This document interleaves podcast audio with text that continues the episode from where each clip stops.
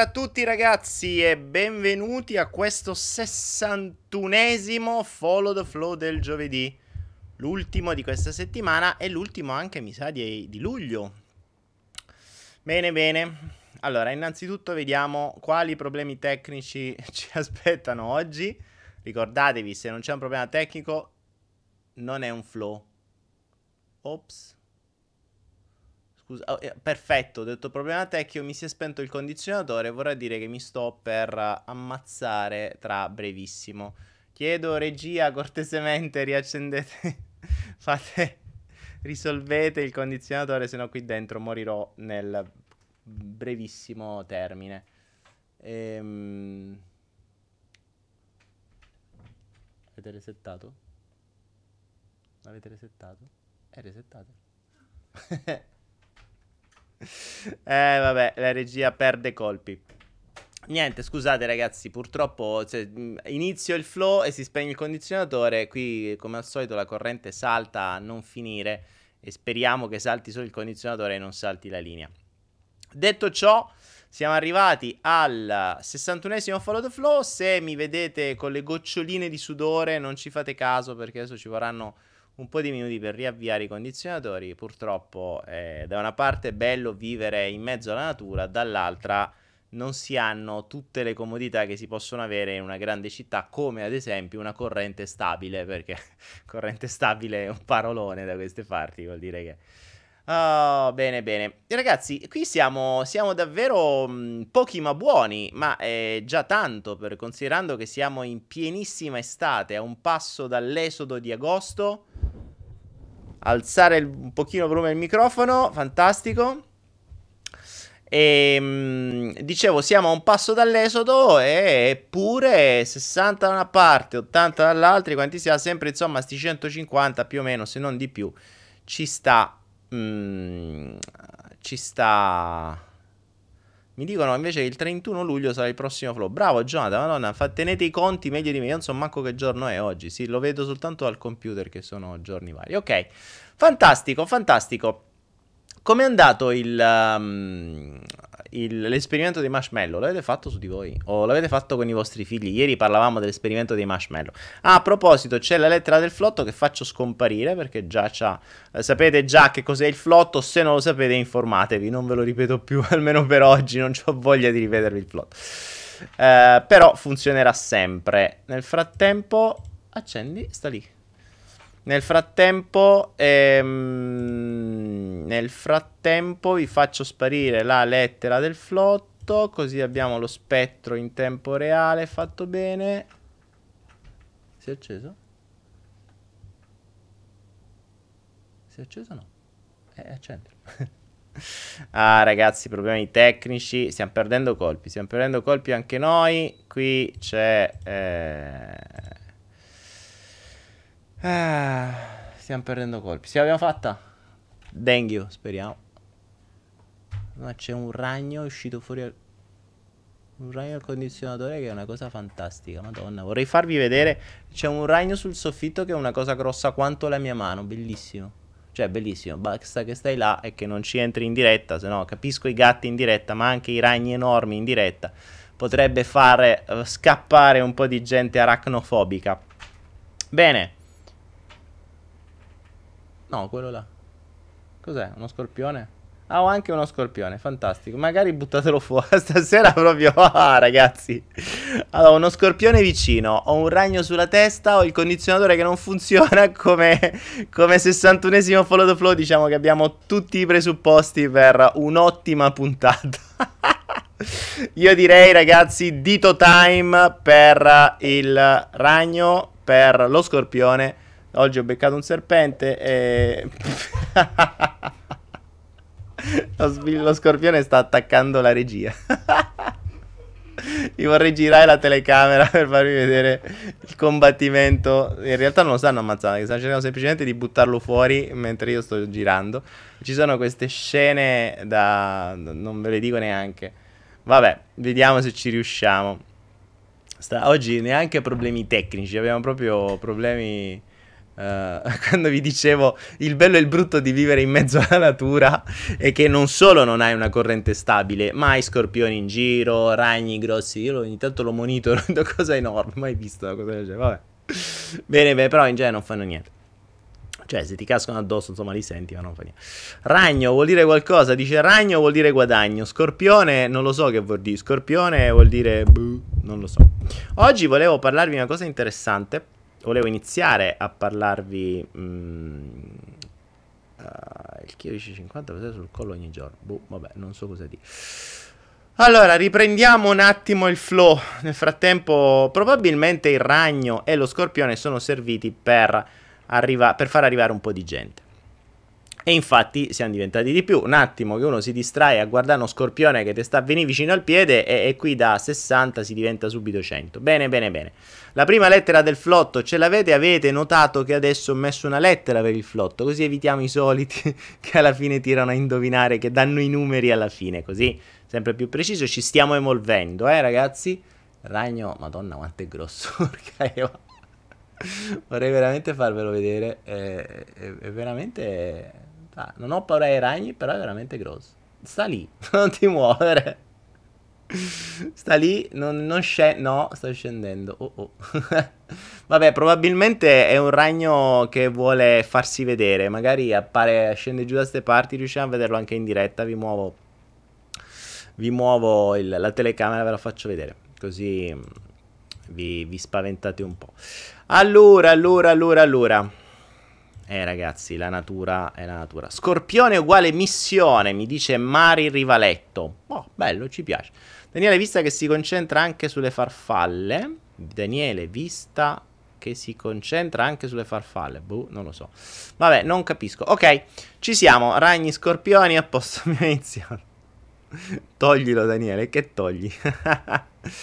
Bene, bene, bene. Quindi ieri parlavamo dell'esperimento dei marshmallow. Se avete dei bambini, eh, fateglielo perché è interessante. Tra l'altro, nel flow dell'altro giorno parlavamo dei, uh, dell'eventualità di un flow per i bambini. Se siete riusciti a mettere assieme una 30, 40, 50 bambini, sì, ma anche meno, 20, 30, magari ci organizziamo anche per un flow per i bambini. Non mi dispiacerebbe per niente, visto che mi piacerebbe avere il, um, un po' di loro feedback, cioè di poter parlare con loro con una mente ancora aperta, una mente ancora non intossicata eccessivamente dalla società, una mente non ancora, ehm, non ancora condizionata eccessivamente da tutti quegli, quei sistemi che intanto lo guardo, si sta avvicinando. Ma che roba è? Non vorrei fosse una roba velenosa. Boh, vabbè. Scusate, mi sono leggermente distratto da un ragno che è grosso abbastanza. Madonna. Ok, detto ciò, mi sta venendo proprio in testa. Vabbè, ok, stai, stai lì. Sta lì. Yeah, mi sa che vuole proprio venire a vedere che cosa stiamo facendo. Vabbè, speriamo che non mi caschi addosso. No, no, ecco, sta esattamente sulla mia testa. Fantastico. Vabbè, se vedete una cosa che mi cade in testa, avvisatemi. Ehm, mortacci su. Detto ciò, ragazzi, mh, mm, oggi volevo parlarvi. Innanzitutto, vabbè, sentiamo un po' di vostri. Mentre cerco di capire cosa vuole fare il ragno, se vuole apparire in diretta un po' come i gatti, se vuole il suo attimo di notorietà oppure no. Mangiala, infatti è velenoso. Non so, allora teoricamente i, tutti i ragni dovrebbero essere più o meno velenosi, però mh, sempre se, se, se, si sentono colpiti, insomma, come tutti gli animali, gli animali sono, soprattutto i ragni, non è che sono dei predatori, sono dei predati, quindi sono i primi ad avere paura. E poi magari, meno che non sia un ragno curioso che sta qui proprio, si vede che è incuriosito dalle luci, da questo che parla, che cazzo è questo qua che parla, dal, dal dal berretto coi ciancianiddi, magari... Eh, forse, ah, ecco perché, sarà attirato da questo che ci assomiglia un po' al ragno, potrebbe essere. Avrà detto, non vedi che sarà. Infatti è sparito. Oddio, sta venendo proprio da queste parti, mi sa che è attirato dal berretto a sonagli. Detto ciò, possiamo dargli un nome al ragno? Eh, potremmo chiamarlo Ragnu. Ragnu è un buon nome, perché abbiamo Geku, Ragnu, Scorpiu. È un po' sardo come cosa, però è molto semplice, essendo molto pigro li chiamo così. Uh, Stefania dice: Visto quanto è bella la luna stasera? Assolutamente sì. Siamo, credo, quasi in luna piena. O stasera o domani dovrebbe essere luna piena. Eh, considerate che mi, mi, cresce praticamente davanti. Io di fronte un, una piccola collina mi viene fuori dalla collina spettacolare. Tra l'altro, stasera ero in spiaggia proprio mentre iniziava a, a salire, eh, visto praticamente il tramonto e la, l'arrivo della luna in contemporanea. Molto, molto bello. E um, questa sera voglio parlarvi di un tema. di, um, di, una cosa interessante. Sempre se il ragno me lo permette, che adesso ce l'ho proprio esattamente in testa. Io spero che le sue ventose facciano il, il suo bravo lavoro. Um, Morpheus mi dice: Mi definisci per te chi deve essere un amico? Che cosa intendi, Morpheus? Uh, cosa intendi? Mi definisci per te chi deve essere un amico? Beh, perché uno dovrebbe essere un amico? boh, non lo so. Non, non, so. Domani eclissi? Ma dai, davvero? Dice uno zio a spasso. Domani eclissi? Chissà se si vede anche da queste parti. Perché sapete che l'eclissi cambia in base alle zone della Terra. Fighissimo. Cioè, domani luna piena ed eclissi di luna sarebbe una cosa fighissima. Ragno è sparito. Ogni tanto mi guardo in alto, non... eccolo là. E, ehm, domani ci sarà l'eclissi di luna, fantastico! Mi informo perché me la, magari me la godo veramente sulla spiaggia. E, ehm, detto ciò, abbiamo attirato un po' di gente, siamo arrivati a 100 su Facebook e a 85, vabbè, i soliti nostri 200 persone ci stanno più o meno. Bene, bene, malgrado sia il, il fine di luglio. Oggi voglio darvi una perla. Tra l'altro, ragazzi, stiamo preparando delle. Mh, ho in progetto di fare una cosa che secondo me vi piacerà. Perché spezzetteremo i vari flow. Quindi i flow ce li avete sempre tutti quanti uniti. Però adesso ce li stiamo riguardando dall'inizio e stiamo estraendo le domande e le perle. E faremo le domande e le perle in maniera separata, così ognuno, chi vorrà, visto che c'è tanta gente pigra che vuole soltanto la domanda specifica, allora gli diamo esattamente la domanda, esattamente la perla e ce l'avete tutte belle precise. Quindi se non volete rivedervi i flow perché li avete già visti, ma vi, vi manca un pezzetto che ve lo volete risentire, beccherete direttamente la domanda. Sinceramente, come al solito, non lo sto facendo per voi, ma lo sto facendo per me perché mi sono reso conto che nei flow, nei flow sta venendo fuori talmente tanta roba che poi è la mia evoluzione, perché ormai questo per me è diventato un diario. E, e che è un diario che spesso e volentieri accade nello stesso tempo in cui accade, cioè adesso. E, e, quindi a me mancano quei pezzi, cioè ho bisogno di rimetterli in ordine per me prima di tutto per potermeli risentire, per poter poi da lì mh, creare un quadro più completo e anche andare avanti col, col, salto quantico, perché ora è arrivato il momento di andare avanti col salto quantico, penso a settembre lo riprenderò, ma soprattutto portarlo avanti con le nuove consapevolezze, con le nuove evoluzioni, con i nuovi colpi di scena, con le nuove perle. Ora, qual è la cosa interessante? La perla di oggi. Mm, la perla di oggi. Ditemi, vi faccio una domanda. Io nel frattempo poi devo, quando faccio una domanda devo prendere tempo. Uh, vi faccio una domanda. Qual è secondo voi la differenza tra avere fede e credere? Che vuol dire secondo voi credere? Attenzione, credere è fondamentale perché noi parliamo di credenze, cioè le credenze, chi ha fatto PNL o chi ha fatto anche il salto quantico, sa che a un certo punto della scala della vita, a un punto abbastanza elevato, ci sono le credenze. Le credenze sono ciò in cui io credo, oppure, o meglio ancora, ciò che io credo sia vero o falso. La credenza o convinzione, quindi, mm, quindi ciò di cui sono convinto, ciò in cui io credo, è molto importante. Mi piacerebbe avere una vostra definizione di credenza e una vostra definizione di fede. Dopodiché vi darò una nuova, un nuovo pezzo che sarà un, passatemi il termine, momento o cazzo. cioè vi spiegherò, vi darò, allora vi spiegherò che cos'è un momento o cazzo e nel momento in cui ve lo spiego voi ne avrete uno. e questo è il bello. Momenti o cazzo per la, per, per la mia versione sono quei momenti in cui a un certo punto vi dite, oh cazzo, e, e, e, che cosa vuol dire? Questo lo state per vivere, lo state per comprendere, lo state per scoprire. Ma prima voglio farvi fare questo passaggio. La fede, la credenza e poi ce n'è un'altra. Fatemi questa differenza tra avere fede e credere in qualcosa. Qual è la differenza?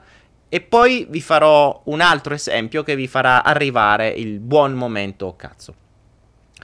Allora, Luca Marconi mi dice credere blocco della ricerca.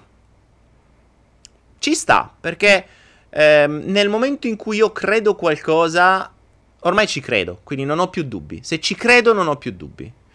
Ma la cosa interessante è come fate a crederci? Cioè, prendete una credenza. Come fate a credere in qualcosa?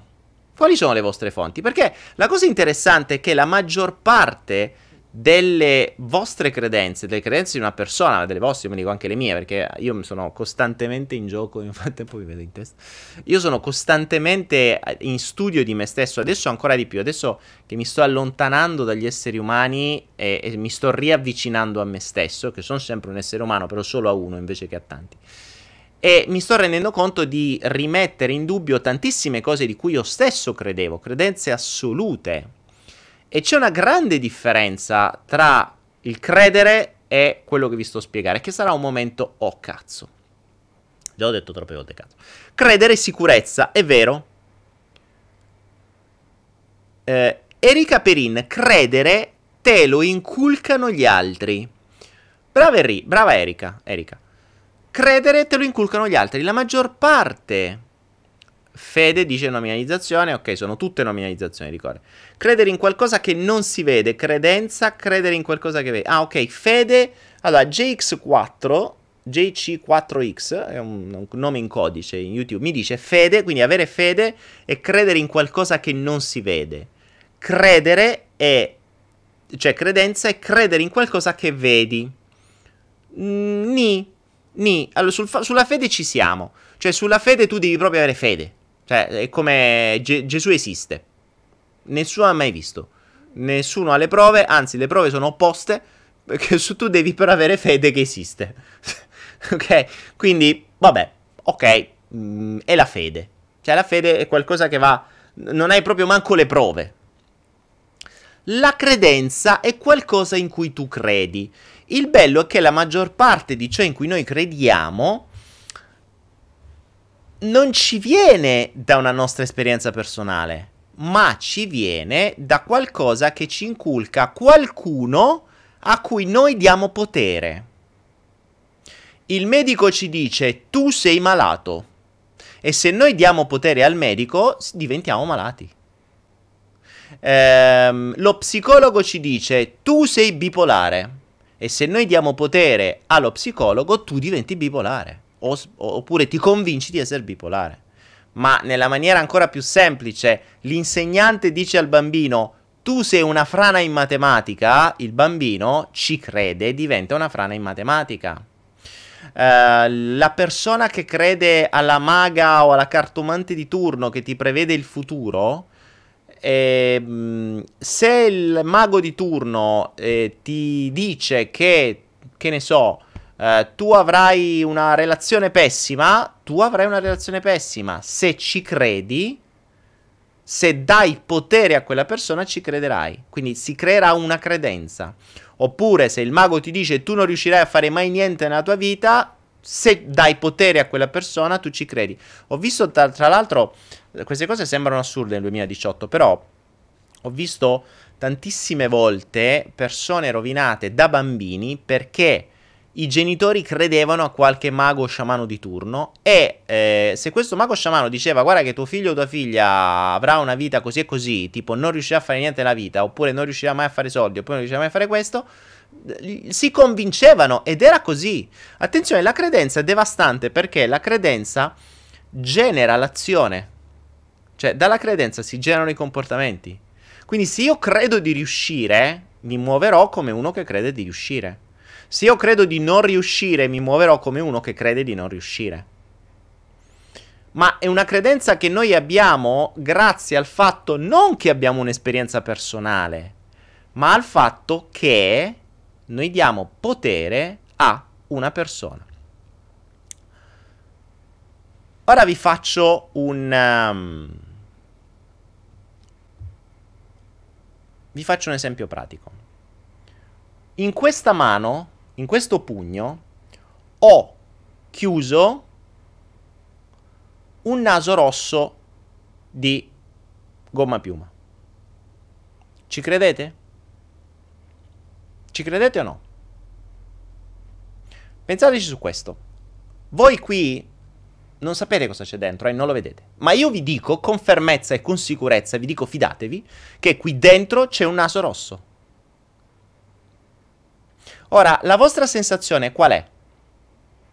Ci credete o no? Bene, e perché ci credete? Eppure non lo vedete? Cioè voi state credendo a qualcosa che non vedete. Perché ci state credendo?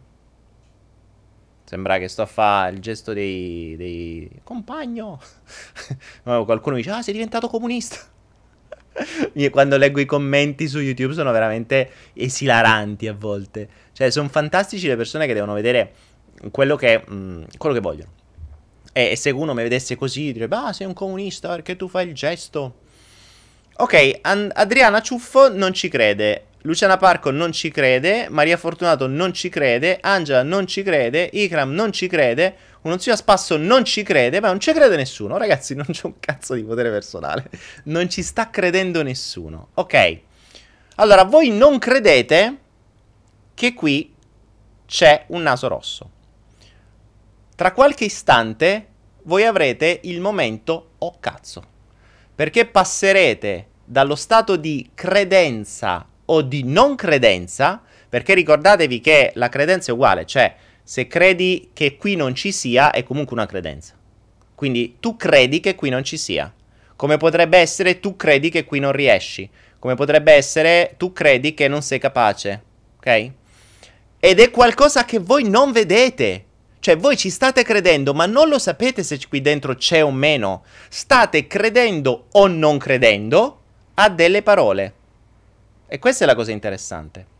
Ora passiamo dalla credenza al accorgersi. Cos'è l'accorgersi? È quando prima credi che non ci sia, poi ti accorgi che c'è. Questa è questo è il passaggio successivo. Questo è il vero risveglio. Questa è la vera crescita. Questa è la vera evoluzione. Voi mi direte il naso, il naso rosso? No. L'accorgersi. Che è la differenza tra credere in qualcosa che ti ha detto qualcuno ma che non vedi e che non sai e l'accorgersi di quello che c'è davvero. Qui ora sapete tutti che c'è un naso rosso. Ora vi faccio la stessa domanda. Potete dire che nel mio pugno c'è un naso rosso? Ora c'è qualcuno che può dire no? Eppure prima in tanti alla stessa domanda hanno detto no. Adesso vi rifaccio la stessa domanda. Nel mio pugno c'è un naso rosso di gomma piuma? E sono sicuro che adesso tutti darete la stessa identica risposta. È vero o no? Questa è la differenza tra... Esatto, Claudia Madonna dice una specie di momento cazzo. Questo è il momento cazzo. Il momento cazzo è quando comprendi di tuo qualcosa di nuovo. Qualcosa di cui prima credevi l'opposto. È un po' come se uno ti dicesse al buio, attento che c'hai un ragno sotto al piede. Ormai i ragni sono entrati nella mia vita. C'hai un ragno sotto al piede, tu ci puoi soltanto credere. Se ci credi a quello che ti dice la persona, ti spaventi e cerchi di non schiacciare il ragno, ma non lo vedi. Quando invece senti sotto al piede e hai schiacciato il ragno, oppure senti e poi una pinza del ragno che ti, ti fa saltare di due metri perché ti buca un piede e ti avvelena, a quel punto tu hai, ti, ti accorgi che c'era veramente un ragno. Prima ci credevi, dopo te ne accorgi e te ne accorgi perché ti ha infilzato una, uh, un pungiglione, una, una, tenaglia, anzi loro hanno le tenagliette, ti, ti, ti morde praticamente, ti tenaglia il piede. Quello è l'accorgersi. Prima alcuni erano convinti e credevano che ci fosse questo naso finto nel mio pugno, altri non erano convinti, adesso tutti si sono accorti che c'è un naso finto qui dentro. Questo è l'accorgersi. Questo è il momento in cui le cose cambiano, perché non è più qualcosa in cui credo, ma diventa qualcosa di cui sono certo perché me ne sono accorto. Comprendete questo? E questa è la vera differenza. Ecco perché tantissime persone, questo è il vero primo passaggio dell'evoluzione, è, è il passare dal credo perché l'ho, l'ho, letto su un libro, o credo perché l'ha detto Daniele Penna, o credo perché l'ha detto lo sciamano di turno, o il formatore di turno a cui gli ho dato 3-4 mila euro e ci devo credere per forza perché sennò mi sento un pirla che gli ho dato 3-4 mila euro e faccio finta di crederci, ma è diverso da quando mi accorgo che quella cosa è vera, me ne accorgo realmente. Ehm, vi faccio un altro esempio che è accaduto a tantissime persone. Quando facevo i corsi dal vivo o facevo dei, dei, dei, dei corsi abbastanza lunghi, o che erano quelli di sei giorni o quelli di un mese o di due quando ero in Thailandia. A un certo punto, dopo, verso la fine, facevo fare degli esperimenti, quindi dopo che si erano ripuliti abbastanza e si erano connessi tra di loro, si era creato un gruppo, si era creato una connessione tra di loro, facevamo degli esperimenti un po' particolari, come ad esempio quelli di telepatia, come quelli di lettura della mente, come quelli di trasmissione del pensiero, come quelli di visione a distanza.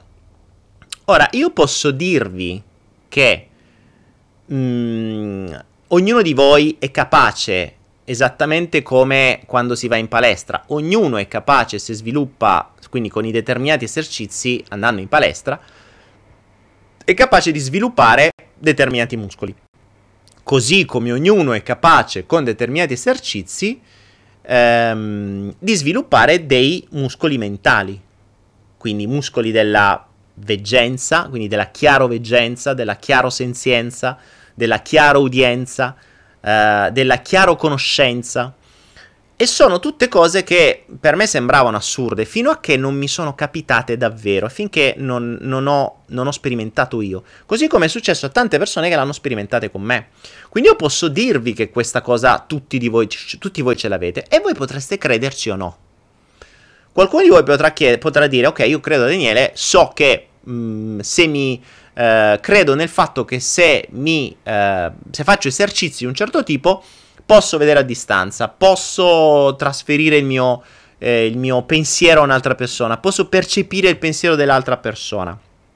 Bene, una cosa è crederci, una cosa è trovarsi di fronte all'altra persona, fare un esercizio del genere, pensare a qualcosa e scoprire che l'altra persona di fronte a te vede perfettamente quello che tu hai nella testa.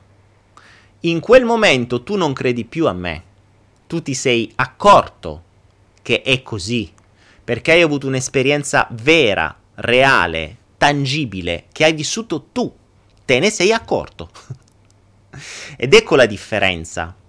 È difficile evolvere basandosi su credenze installate da altri perché non ci si è accorti? Perché la credenza arriva fino a un certo livello. Eh, ogni credenza, eh, io ho, mi sono, re- sono diventato consapevole, mi sono accorto appunto che le credenze hanno dei livelli di profondità. Esattamente un po' come la scala della vita, no? Io posso crederci, ma fino a un certo punto. Quando mi accorgo, l- l'essersi accorto di quello che hai compreso arriva al livello di profondità più assoluto, perché entra nell'anima, entra nel tuo più profondo, cioè non c'è un dubbio. Eh, è l'esempio di nulla accade per caso. Ora, la maggior parte di voi crederà che nulla accade per caso. E la maggior parte di voi crederà, se mi state seguendo, che non solo nulla accade per caso, ma tutto ciò che ti accade ti accade per la tua evoluzione. Però, se te muore il cane, o se te muore il figlio, se te viene in cancro, voglio vedere se ancora credi a queste due cose. Che nulla ti accade per caso e che tutto accade per te, per la tua evoluzione. V- ragioniamoci, perché se credi a questo perché te l'ho detto io, vedrai che co- questa credenza arriva fino a un certo punto, fino al punto in cui non ti vengono toccate delle cose più importanti, perché se ti vengono toccate cose più importanti, te ne freghi della credenza e ritorni come prima. Se ti viene cancro, via giù di chemioterapia, andiamo dai medici, quelli con le lauree e via. Quindi capite che la credenza, perché te l'hanno infilata gli altri, arriva fino a un certo punto. Ed è quel punto che non ti permette di evolvere velocemente, perché è, sì, è una, ci credo fino a un certo punto. L'accorgersi è una conoscenza, è un'assoluta certezza. È una certezza non perché me l'ha detto qualcuno, non perché l'ho letto sulla Bibbia, non perché l'ho visto in un corso, ma perché me ne sono accorto. Esattamente come prima. Siete certi adesso che questo naso sta qui dentro? Sareste in grado di combattere per questo? Sareste in grado di battere i pugni per... Se qualcuno vi dicesse, guarda che non è vero, Daniele adesso non ha un naso rosso nella sua mano, voi, sar- voi sareste in grado di impuntarvi con assoluta certezza e dire, guarda, ma assolutamente, cioè io te lo posso garantire, ci metto la mano sul fuoco, eh, quello che vuoi, ma Daniele nel Follow the Flow numero 61 aveva un naso rosso tra le mani. Siete in grado di dirlo perché ve ne siete accorti. Mentre se io non ve l'avessi fatto vedere, nessuno di voi avrebbe combattuto per questo. Nessuno di voi avrebbe battuto i pugni con certezza sul fatto che qui dentro c'era un naso rosso. Adesso sì, perché ve ne siete accorti. Ora, questo esempio che può sembrare banale, portatelo nella vostra vita reale. Il vostro obiettivo, il vostro primo, primo obiettivo dovrebbe essere, ed è quello che sto facendo io adesso, è rivedere tutte le vostre credenze, tutto ciò di cui credete, vero o falso, e uno, chiedervi come fate a saperlo. Perché non è detto, la maggior parte delle credenze arriva da una fonte che non è certa. Spesso e volentieri scuola, genitori, televisione, gente con qualche laurea, ma se chiedete a loro come fanno a saperlo, non lo sanno manco loro. La maggior parte dei medici, ad esempio, non ha delle prove pratiche di quello che dicono, perché ragionano su quello che hanno studiato. La maggior parte, che ne so, degli astronomi, la maggior parte degli scienziati, cioè loro lavorano su, cioè loro ehm, creano delle congetture su qualcosa che hanno studiato, ma di cui non hanno prove certe. I ricercatori hanno prove certe. Il ricercatore, quando si mette lì a giocherellare con i virus, con i batteri, con, con le cose lì, scopre qualcosa e si accorge che un determinato prodotto fa bene a un batterio o fa male a un virus, un determinato prodotto lo fa accrescere, un altro lo fa morire. E lì si accorge. Ecco perché dico, mh, mm, iniziate a ragionare nella vostra vita non come normali esseri umani, ma come ricercatori. Ma il ricercatore non è il ricercatore della, de, de, della nuova cura per il cancro o del nuovo, della nuova lampadina senza corrente. Il ricercatore è anche quello che ricerca dentro se stesso quello che ha e cerca di trasformare le credenze in assolute verità assolute certezze. E le certezze le puoi avere soltanto quando ti accorgi, quindi l'accorgersi di quello che appunto ti accade. Il, um,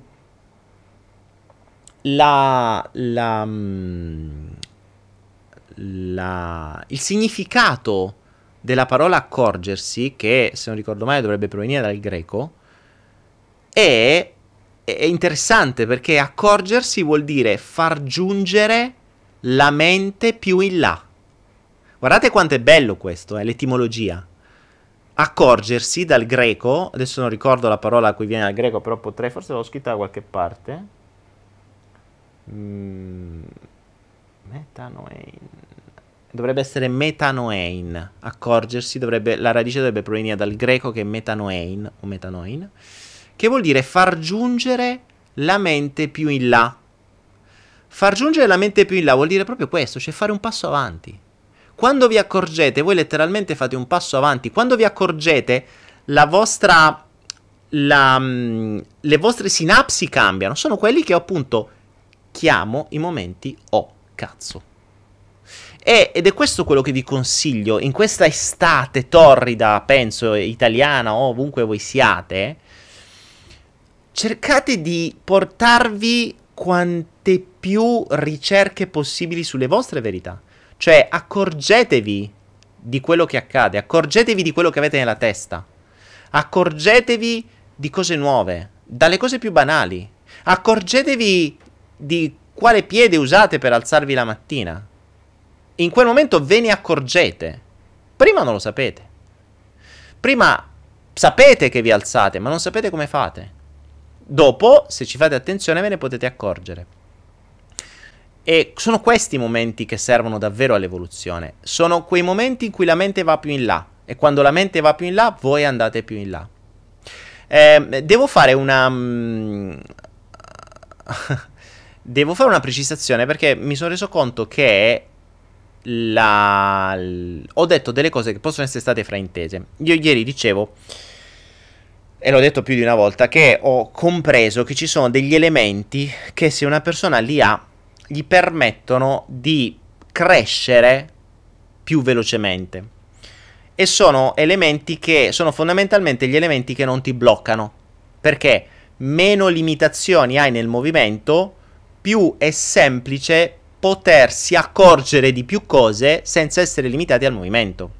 E queste erano l'indipendenza finanziaria, l'indipendenza relazionale e l'indipendenza da... Um, fondamentalmente indipendenza finanziaria e indipendenza relazionale.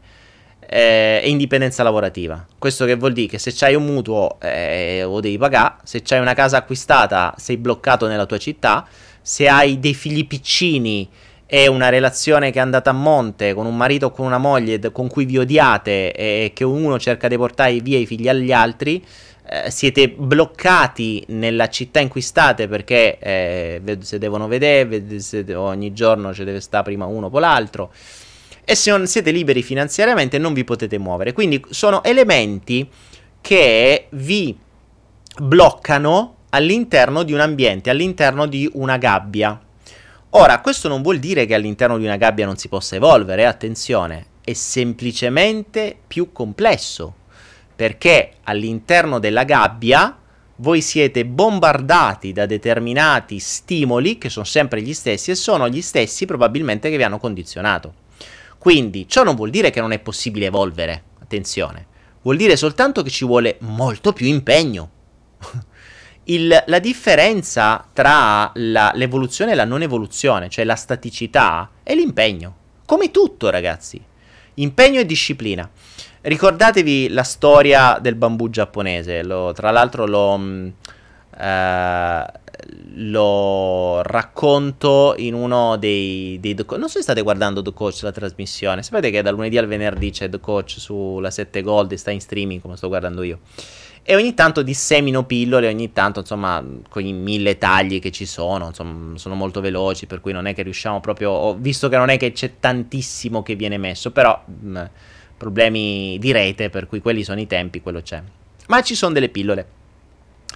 E, e, e, una di queste pillole sarà appunto quella del bambù giapponese. Il bambù giapponese, eh, la, l'ascolterete, ma l'ho detta più di una volta, mm, non cresce subito ha bisogno di 5 anni per poter creare un primo germoglio.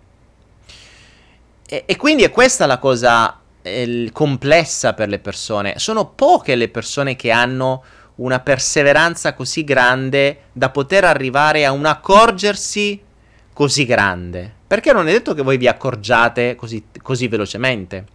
Il bambù giapponese, se voi ehm, piantaste un bambù giapponese lo iniziereste a piantare e dovreste iniziare a mm, versargli acqua, a togliere le erbacce vicino.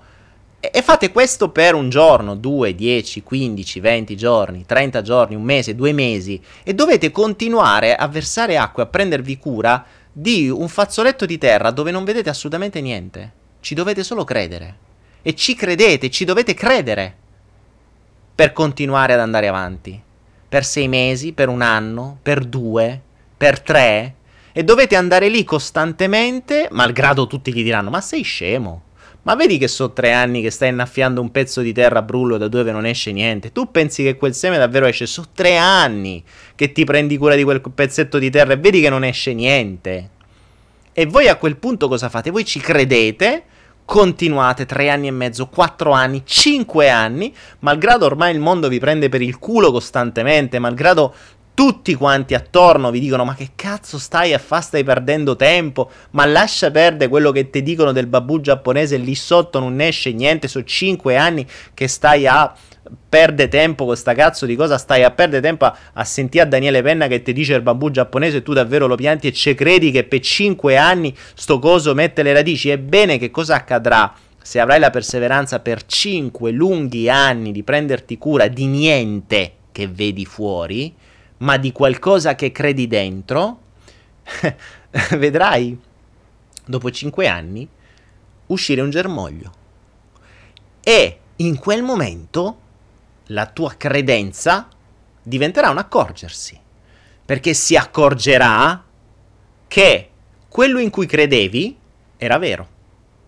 E quel germoglio, dopo 5 anni che ha messo radici sottoterra, in 5 settimane si alzerà di 20 metri.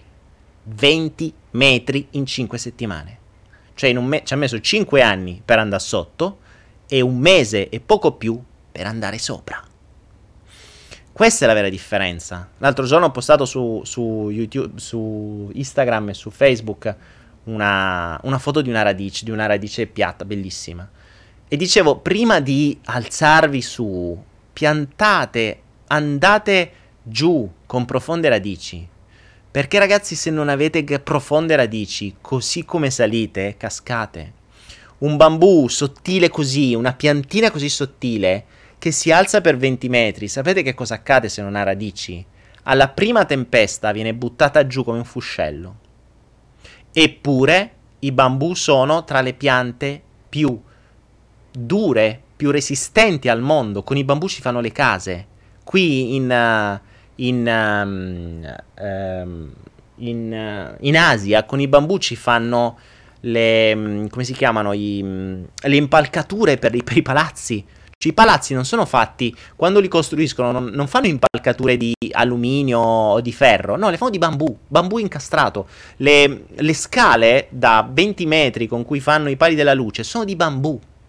Quindi capite come sto bambù che è sottilissimo in alcuni casi, o comunque non è chissà quanto, si alza per 20-30 metri in 5 settimane, ma riesce a farlo perché ha delle radici profondissime.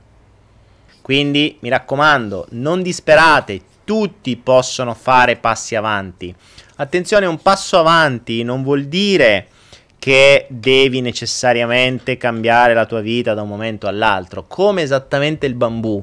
Ogni singolo giorno fa un pezzo in più mettendo una radice in più, creando una connessione in più, andando più in profondità. Questo è. Quindi il, um, tutti possono farcela. Tutti possono farcela a patto che ci sia impegno, a patto che ci sia perseveranza, a patto che non vi facciate fregare dalle voci esterne. Eh, cercate su YouTube il, uh, la storia del ranocchio. Anzi, se qualcuno la trova, sta sul mio canale YouTube. Uh, tempo fa avevo iniziato a fare delle storie raccontate, ne ho fatte tre o quattro, molto belle. E, um, e c'è la storia del, del ranocchio. Ascoltatela, ascoltatela perché è uno dei modi per capire una strategia valida per poter perseverare, per poter raggiungere gli obiettivi. Ikram dice che bello questo flow, quanti spunti interessanti. Grazie.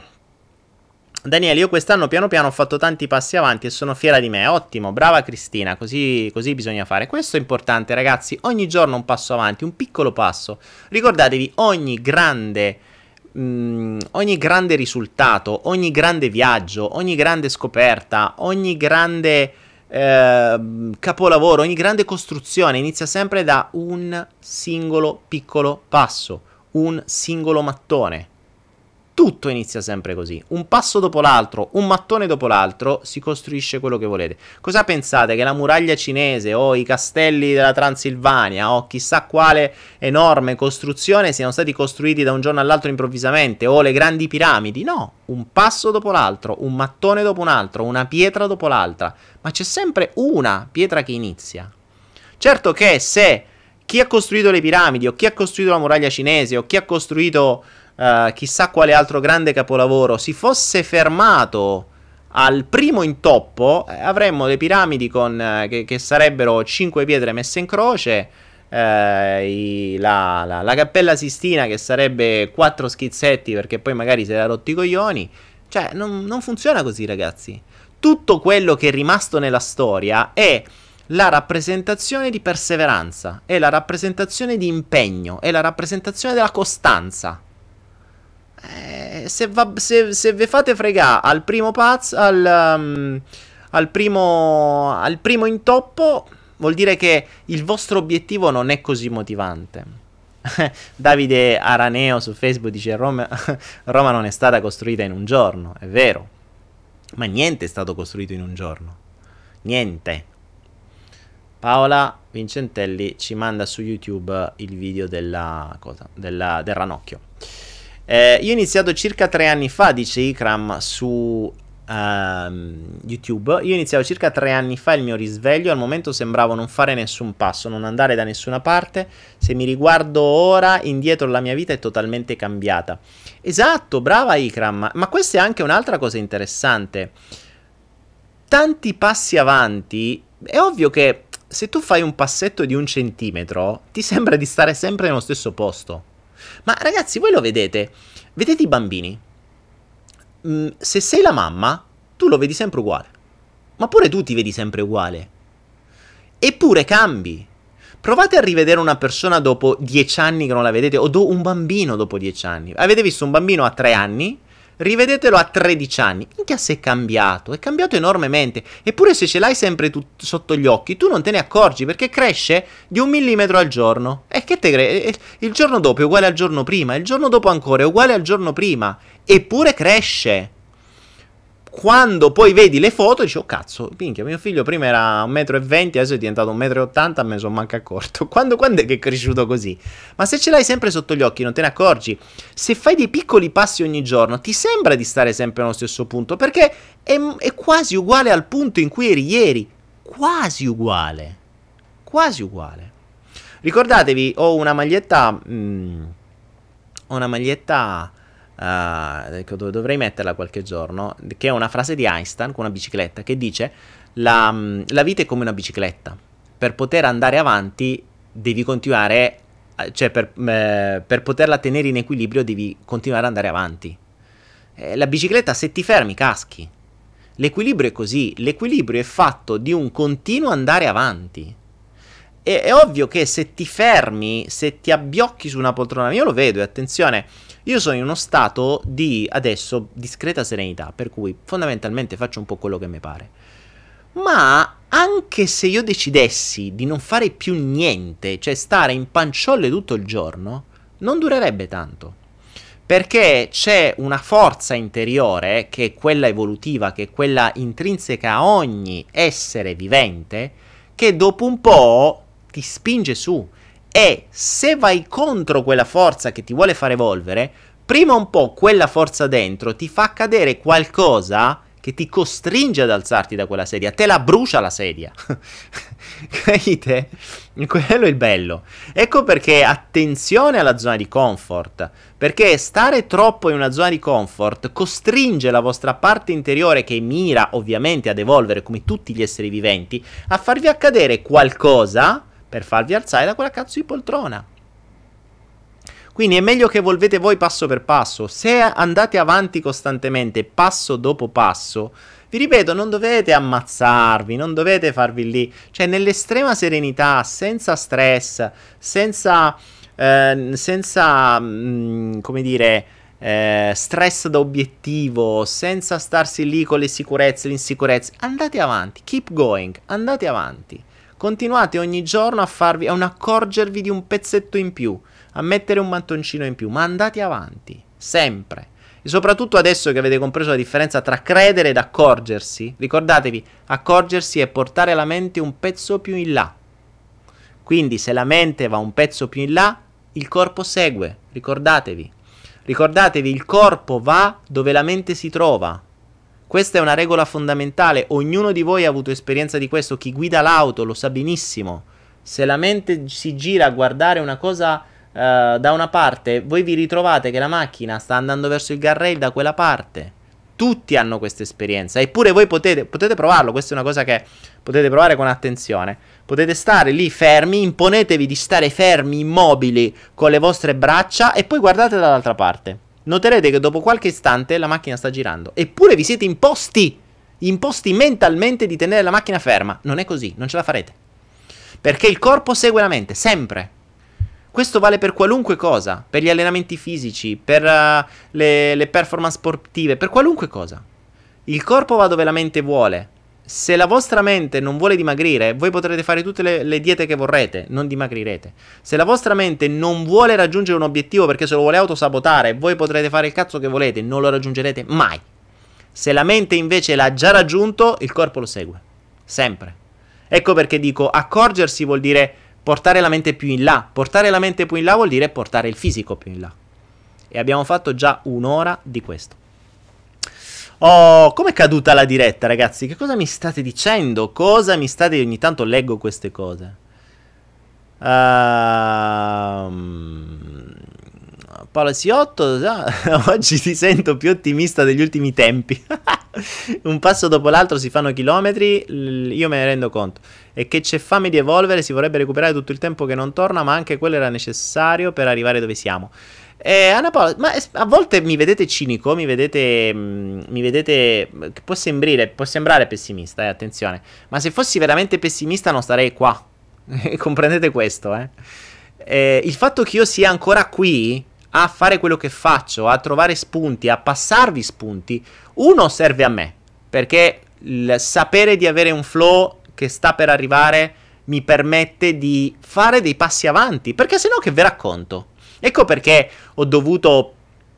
Eh, ho dovuto... Mh, mm, ho avuto questa voglia di... Adesso inizieremo a farlo di splittare, di dividere le perle e, e, le domande in tanti piccoli video proprio perché servono a me. Perché voi mi date lo stimolo per andare avanti. Eh, il flow nasce per questo. Il flow è stato il mio passo avanti. Il flow è stato l'alzarmi da una sedia su cui mi ero seduto. E, e di questo vi ringrazierò a vita.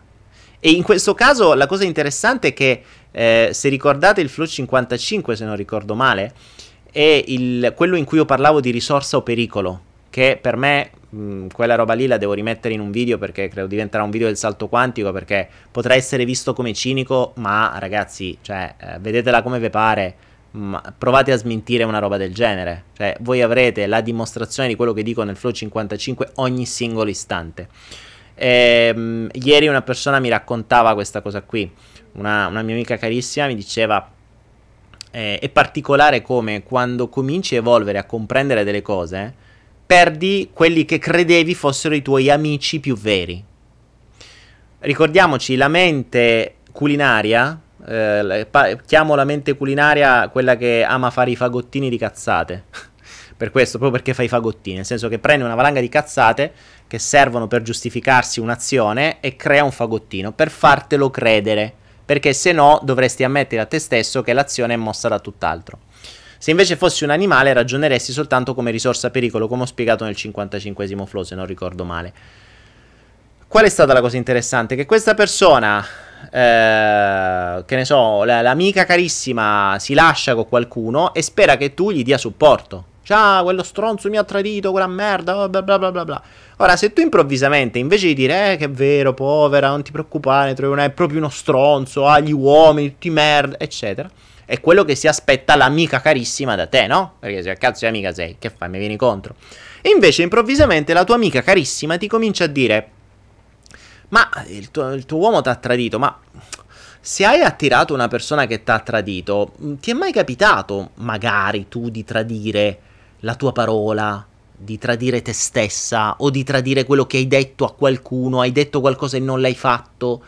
Ti è mai capitato di farlo? Perché forse quella vibrazione interiore potrebbe aver attirato quella persona nel mondo esteriore. Hai perso l'amica. Hai perso l'amica. Quella che credevi l'amica, veris- l'amica più vera del mondo viene persa. Perché in realtà non era un'amica, ma a un livello rettile, a un livello di cervello che ci genera le azioni, era semplicemente una risorsa. Quindi tu eri una risorsa per quella persona ed era una risorsa di conforto, era una risorsa di consolazione, era una risorsa di accettazione, era una risorsa che quando avevi bisogno di una spalla dove piangere e di conferma che gli altri sono stronzi e tu c'hai ragione, andavi dalla tua amica che diceva gli altri sono stronzi, tu c'hai ragione, ma nel momento in cui tu vai a dire alla tua amica, ma forse non è che potresti anche avere torto, eh? Attenzione passi da risorsa a pericolo e quella persona magicamente scomparirà. Quindi ragazzi, un'altra perla di oggi è questa. Se siete sulla via del risveglio o dell'accorgersi, quindi di, di, delle vostre nuove verità, se ci tenete a usare come risorsa determinate persone, riformulo la frase, se ci tenete a tenervi degli amici sotto controllo, riformulo la frase. Se ci tenete a restare amici di determinate persone, ho detto tre cose nella stessa maniera ma a livelli diversi per i vari cervelli, eh? Se ci tenete a restare amici di determinate persone, continuate a soddisfare i loro bisogni. Non intortateli con cose nuove. Perché se voi cominciate a parlare risveglio, eh, forse le cose ti accadono, guarda che se ti è venuto un malanno è perché ti deve venire il messaggio, tu devi capire il messaggio, eh, la malattia, e se, tra- se t'han tradito forse perché tradisci tu quella mentalità. Lasciate perdere, statevi zitti, continuate ad andarvi a fare gli spritz. Con gli amici che vogliono gli spritz, andate a farvi gli spritz. Con gli amici che vogliono parlare del risveglio, parlate del risveglio. Con quelli che vogliono veramente crescere, crescete. Ho distinto parlare di risveglio da crescere perché sono due cose diverse. Il parlare di risveglio è una cosa. Eh, famo, prima si parla di calcio, si parla di donne, si parla di risveglio. È una cosa di cui si parla. Poi c'è quelli che vogliono veramente crescere, che sono due cose completamente diverse, ok? Il parlare di risveglio è come dire parliamo di spritz. Parliamo. È un pur parler con qualche altro obiettivo. Uh, Alessandro Busato dice: Però ci troviamo senza amici così. Alessandro, mm, non è detto perché potresti attirarti nuovi amici. Potresti attirarti nuovi amici che, eh, che ragionano nel, con la stessa mentalità. Lo vedi già nella chat del Follow the Flow, per carità, lì si parla di risveglio, eh? non è che eh, si, ci si cresce, cioè, alcuni magari crescono anche mm, ricordatevi che il parlare serve per avere spunti, poi come voi lo portate avanti è un altro discorso. Però vi posso anche dire una cosa, e non è sbagliato che le persone si allontanino, perché ricordatevi che il vostro risveglio parte da voi. Cioè, voi vi accorgete di qualcosa, voi, nel vostro silenzio non nella cacciara di un bar davanti a uno spritz. È molto difficile che voi abbiate un momento o oh cazzo, quindi un momento in cui vi accorgete di qualcosa quando state chiacchierando di calcio, politica, donne o uomini davanti a uno spritz. È molto difficile, non è detto che non accada, ma è statisticamente più difficile. Tutti i miei momenti o oh cazzo sono avvenuti nella maggior parte dei casi non, non, sono mai avvenuti durante un corso, non sono mai avvenuti durante una lettura di un libro, non sono mai avvenuti durante un video che vedevo, sono sempre avvenuti in genere nel silenzio e nella solitudine e spesso e volentieri negli ambienti naturali.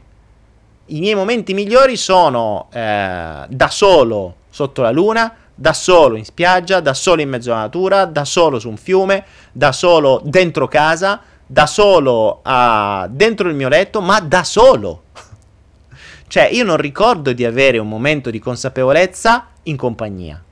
A meno che, a meno che Non parlo di, mh, di persone con cui sto facendo dei lavori.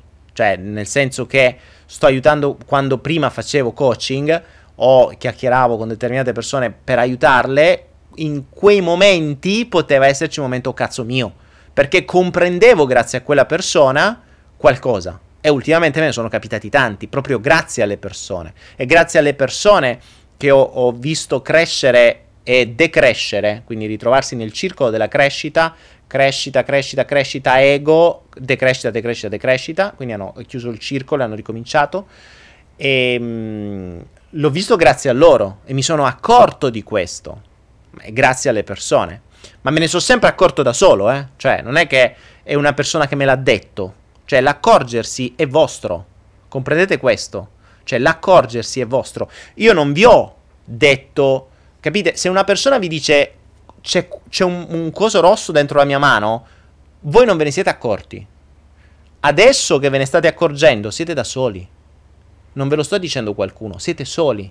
Cioè siete voi da soli che vi accorgete che questa pallina sta nella mia mano. Non ve ne siete accorti grazie agli altri che vi stanno attorno. Questo è importante.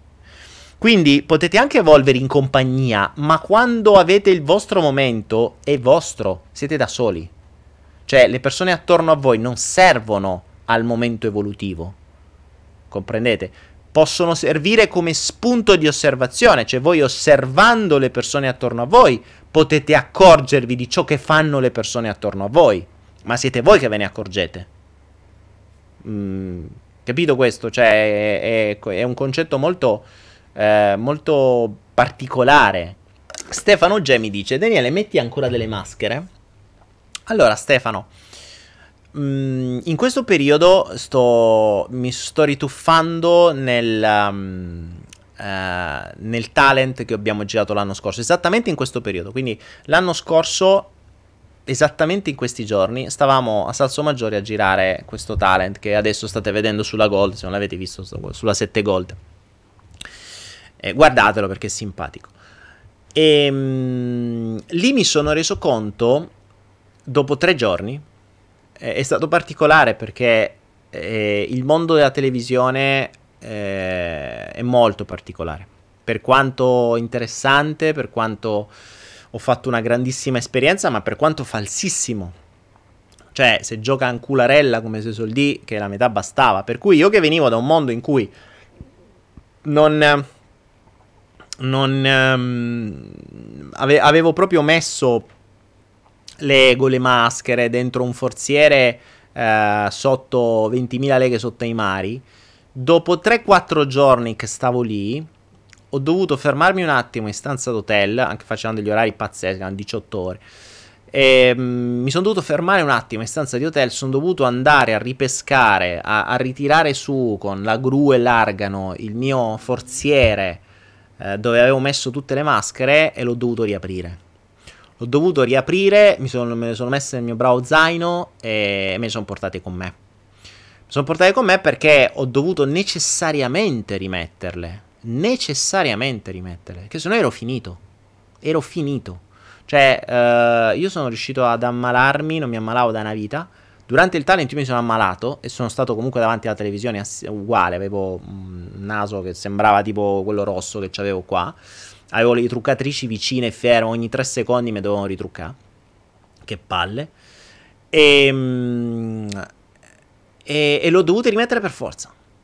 Per cui ci sono degli ambienti in cui sei costretto a mettere per la tua sopravvivenza determinate maschere. Ora tu mi dirai perché vai in quegli ambienti? Verissimo, infatti li evito. Eh, quell'ambiente lì è stata una cosa che l'universo mi ha mandato, ho fatto una bellissima esperienza, mi sono reso conto di dovermi rimettere maschere, cioè lì, ecco, lì mi sono accorto, bravo, lì mi sono accorto per la prima volta che non puoi stare in determinati ambienti senza maschera. Cioè io non potevo parlare con la madre di un bambino nella stessa maniera con cui parlavo con il produttore, nella stessa maniera con cui parlavo con il coach, nella stessa maniera con cui parlavo con il ragazzo cieco o col, col ragazzino violentato. Cioè è, è ovvio che dovevo mh, usare dei mezzi diversi. Perché la stessa persona, che può essere quella più vera, che parlava al ragazzino che aveva bisogno di una mano, di un supporto, o una persona che ha bisogno di un supporto perché magari aveva appena perso qualcuno importante o era successo qualcosa di, di un casino durante quei giorni, non era la stessa eh, non era la stessa logica, che non era la stessa maschera che potevo usare quando dovevo combattere, perché erano veri e propri combattimenti con la produzione per imporre determinate cose o per far notare determinate cose che non mi andavano bene. Parlavamo a livello etico, perché poi io su alcune cose mi sono impuntato come una bestia, perché c'erano delle robe che, mh, mm, no, ragazzi, cioè, o, o sta cosa cambia o io non ci sto, cioè non esiste, io non metto la mia faccia su una cosa del genere. Infatti poi fortunatamente siamo riusciti a Uh, a, a, ho, ho, dovuto usare, ecco, ho dovuto usare una maschera da pura manipolazione per poter convincere e per poter cambiare le cose a un fine etico, cioè a un fine eh, pro quei bambini. Infatti poi la cosa, mh, mm, vabbè, non, non vi sto a raccontare cose, però vi posso garantire che la, la produzione televisiva comporta determinate cose, comporta degli orari, comporta tantissimi stress, per cui la gente sbrocca e, e determinate cose di fronte ai bambini li, li, li placavo un attimo, no? Per cui Ecco perché sì, metto maschere. In quel caso lì ho messo maschere. Ehm, poi in quello è stato il caso in cui l'ho, l'ho dovuto rimettere per forza. Poi le ho rimesse nel forziere e va bene così. Cerco di non metterne più perché sinceramente le maschere sono soltanto una fonte di stress infinita. Cioè, quando metti maschere devi ricordarti che maschere hai messo ogni persona ed è un casino. Per cui la cosa più semplice è, è, quella che spiego nel video delle storie che è chiamato Un grande segreto. Lì c'è la, un grande segreto. Andatevi a cercare storia, un grande segreto e lo capite. La cosa fondamentale. Eh, quanto meno maschere mettete, tanto più sereni state. Perché nessuno potrà dire: Ah, ma a me mi hai detto, hai detto, no, guarda, quello che dico a uno lo dico all'altro, lo dico all'altro. Non mi devo ricordare quello che ho detto. Dico la verità, appunto. Basta. Eh, non è che poi ognuno vede quello che gli pare, però cerco di essere quanto più specifico possibile e cerco di dire la, la cosa nella maniera più comprensibile possibile. Spesso e volentieri mi accerto che abbiano capito. Infatti, ad esempio, una cosa che ehm, io eh, preferisco non fare sono, se bisogna parlare di affari, le videochiamate. Perché non ha senso. Cioè, la videochiamata, innanzitutto, perdi un sacco di tempo a raccontarti come stai, come non stai, e, e se perde tempo inutilmente. Ma la cosa fondamentale è che quando si parla, si interpreta. Si interpreta in base al momento, alle credenze, alle consapevolezze, quello, all'attenzione selettiva. E, poi si dice, mamma, tu hai detto. Io sono vissuto con una madre che diceva. Eh, la, la, la parola classica era: Ma tu mi hai detto che. Io, ma io ho detto, no, guarda, hai, io ho detto una cosa, tu hai interpretato un'altra. cioè, Dice, mamma, io oggi non mangio. Eh, eh, e, e, e, lei poi mi, preparava da mangiare. Dice, ma come? Tu mi hai detto che eh, avresti voluto mangiare questo? No, mamma, ho detto che non mangiavo. Ah, ma tu avevi detto che non mangiavi, eh, che ne so, la carne, io ti ho fatto il pesce. Ho detto, no, mamma, ho detto che non mangiavo. La carne l'hai aggiunta tu. non l'ho detta io. Non mettere in bocca a me cose che io non ho detto. Ed è per questo, con una madre del genere, ho imparato a scrivere tutto. Quindi quando si parla di affari o quando si parla di accordi, è, cioè, chattiamo. Perché le chat restano scritte, non mi puoi dire no, ma tu mi hai detto, no, meglio guarda, ti rileggi i messaggi e te li trovi scritti. Poi se vogliamo cazzeggiare in chat, se vogliamo cazzeggiare, chiacchierare è un altro discorso. Ma quando si chiacchiera si cazzeggia, cioè si cazzeggia davanti a uno spritz. Invece il, um, con lo scritto è meglio. Ovvio che se devi fare una, una, transazione manipolativa è molto più utile stare di fronte perché puoi gestirti la manipolazione come vuoi. Ma visto che non me ne frega niente mh, mm, di, di, manipolare la gente, va benissimo così. Cioè, vuoi. Dobbiamo parlare di qualcosa? Scriviamo. Infatti, adesso stiamo facendo. Ehm, st- ovviamente, come al sempre, stiamo lavorando su una era per. Uh, per crescere determinati. per aggiungere prodotti, insomma, diverse cose che stiamo preparando e eh, sto trattando con diverse aziende e tutto per iscritto. Tutto per iscritto, tutto chat, mail, chat, mail, non stiamo lì a fare, ma questo è normale con, uh, con le trattative. Cioè, non è che ti dicono, ah ok, aspetta, ci dicono, mandami la tua presentazione, dimmi cosa ti serve, o qual è la tua proposta, e poi noi ti facciamo sapere. Lo portiamo a chi di dovere e ti rispondiamo via mail. Ma tutti funzionano così. Eh... Allora, leggiamo un po' di, di messaggi, se no qui faccio veramente digressioni stasera. Uh, se dici la verità non devi ricordarti di niente. Mark Twain. Ah, vedi, fantastico. Il, Ma- Michael il, parco, il porco Wise, che mi fa ridere tantissimo sto nome. A Daniele. Au, a Michael. Amiche. Uh, vediamo un po'. Lara Bellotti, uno, nessuno e 100.000. Uno dei miei libri preferiti. Pirandello è stato il mio mm, scrittore preferito quando studiavo. Ci ho fatto una tesina su Pirandello. E, e c'ho tra l'altro una foto con mio nonno di quando ero piccino sulla, sulla tomba di Pirandello, che se non ricordo male è ad Agrigento. Bellissimo, ah, fantastico. Pirandello è veramente un genio. Infatti, io ho letto Pirandello quando ero piccino, eh, andavo a scuole superiori, quindi 14 anni, 15 anni, e lì iniziai a comprendere come funziona la mente con uno nessuno e 100.000. Cioè, uno nessuno e 100.000, se non l'avete letto, leggetelo. Cioè, è attualissimo. Vi fa capire appunto proprio il concetto delle maschere. Cioè, io sono uno, nessuno e 100.000. Chi cacchio sono io? Buh. E, e la cosa interessante è che buona parte delle persone non sa di essere, cioè di mettere delle maschere. E si convince che quelle maschere sono loro. Morpheus dice quindi dobbiamo essere falsi. Eh, Morpheus, non sei falso. Metti delle maschere. Cioè, alcune cose le dici ad alcuni, alcune cose le dici ad altri. O metti delle cose, dici delle cose verosimili ad altri Mm, è una cosa è dire la cosa perfetta, esatta, specifica a tutti. Una cosa è dire le cose verosimili. Capite? Sai cose qua. Ikram, hai fatto una tesina su Bernays? Fantastico, Ikram. Uh, se puoi, e se non ti dispiace, cioè, me la manderesti. Non mi dispiacerebbe né leggerla né eventualmente pubblicarla se fatta bene. Perché... Mh, mm, cavolo, se hai fatto cose... Uh, se hai fatto cose su Bernays se hai trovato qualche cosa su Bernays, fantastico. Bernays è la persona che ha condizionato le vostre menti. Ma è ovvio che nessuno conosce, conosce Bernays, ragazzi. Tutti conoscono Freud, nessuno conosce Bernays. Ricordatevi, chi condiziona la vostra vita non lo conoscete i nomi delle 4-5 famiglie del mondo più grandi mica li conoscete. Adesso cominciate a sentire Rothschild e compagni, ma prima di allora mica li conoscevate. Io sono quasi certo che la maggior parte di voi non conosce, ad esempio, quali sono le due o tre banche più grandi del mondo che detengono il potere assoluto su tutto.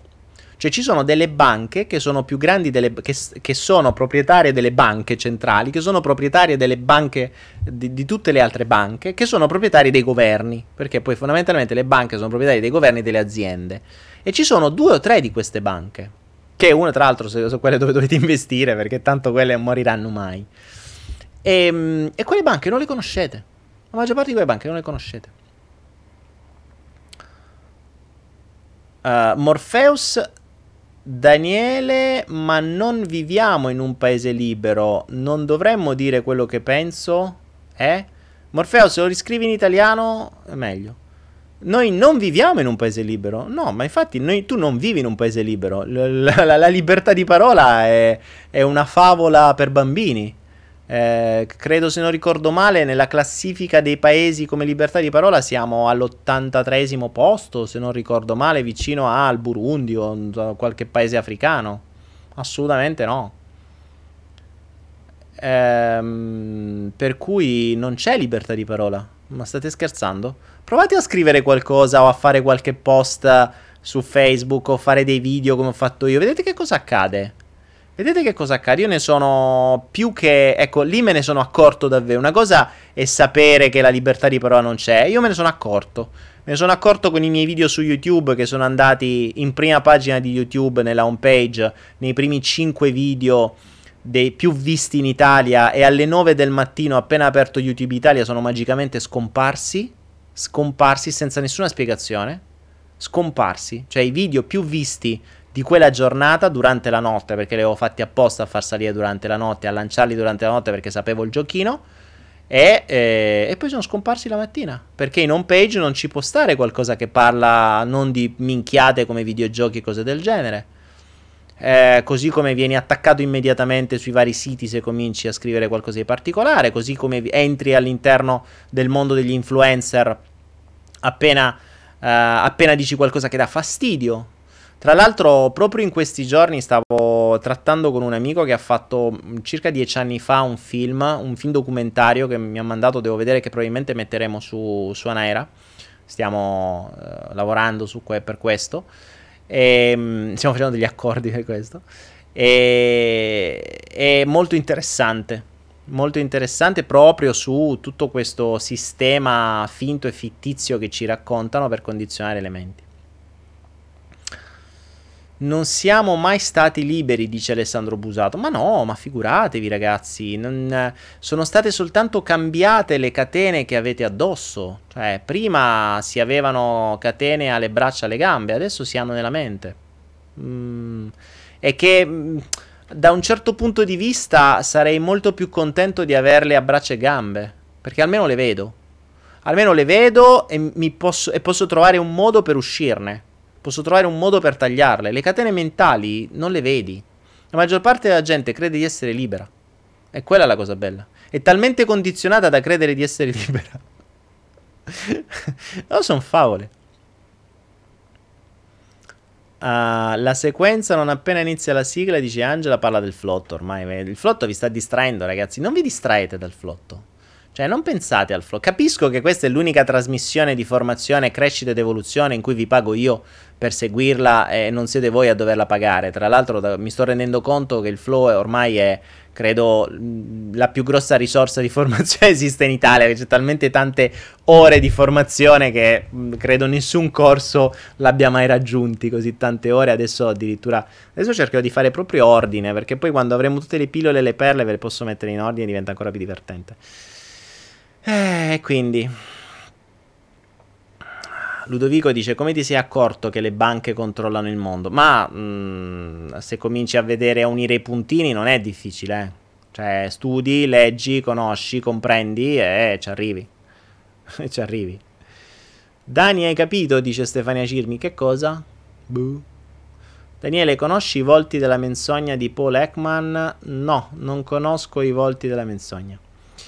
Um, Alessandra Busao dice devi, devi, dire quello che fa comodo alla società, ma quello non è essere liberi, quello è solo finzione. È esatto Alessandro, eh, sì, cioè eh, questa è una maschera, cioè tu non puoi dire quello che vuoi, i bambini lo fanno, i bambini lo fanno, i bambini sono fantastici. Pensate una cosa, i bambini, mh, mm, sapete cosa vuol dire essere adulto?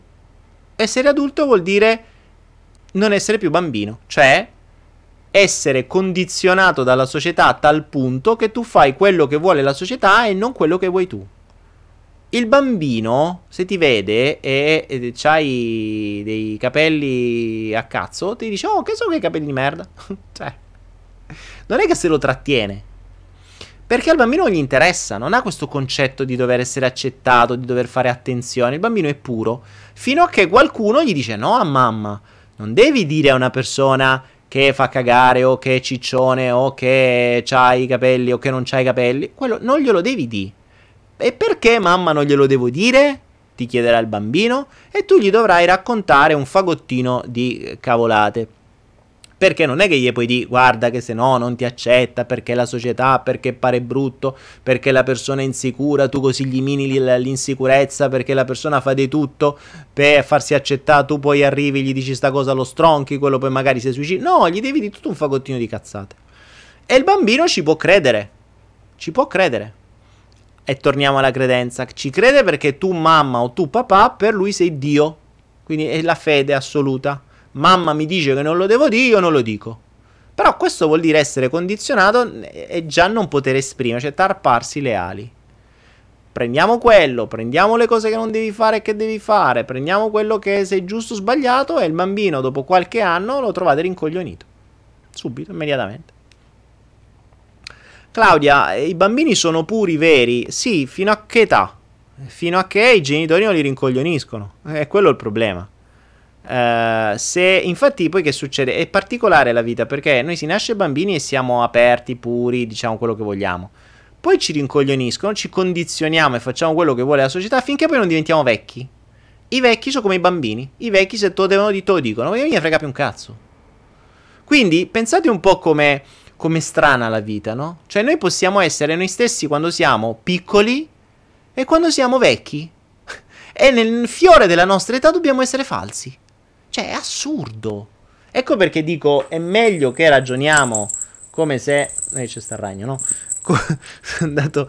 È, è meglio che ragioniamo come se fossimo davvero in un grande circo perché se no, se dobbiamo ragionare su questo e ci accorgiamo di quanto siamo stupidi e di quante cose assurde facciamo, eh, eh diventa, diventa, diventa, un po' assurdo. Quindi è molto meglio che io queste cose le dico con un cappello con i ciancianiddi, col cappello a sonagli. Tra, tra l'altro eh, c'è, c'è, proprio, mi sono ricordo male, una, una, novella di Pirandello che si chiama A birritta coi ciancianiddi, che è proprio questa, la berretta a sonagli del Joker. E quindi è meglio che dico queste cose così, perché se no, eh, se no si rischia di, di, non essere accettati. Ed è particolare, ragazzi, perché mh, mm, quando... Eh, sapete che vuol dire essere accettati, no? Questo è il concetto di accettazione. Parliamo di accettazione. Parliamo di accettazione in, questo, in questi ultimi minuti del flow. Da bambino non te ne frega niente di essere accettato, da vecchio non te ne frega niente di essere accettato, da grande fai di tutto per essere accettato. E, e, ehm, ed, è, ed, è, un casino, perché causa accettazione siete costretti a mettere maschere, a fare quello che, eh, che dicono gli altri, a fare quello che fa comodo agli altri, a mettere maschere ad personam per, um, per appunto farvi accettare. È, è, è difficile. Ah, è difficile. Però io oggi mi sento, sinceramente, oggi mi sento veramente accettato. Non so se riuscite ad accorgervene.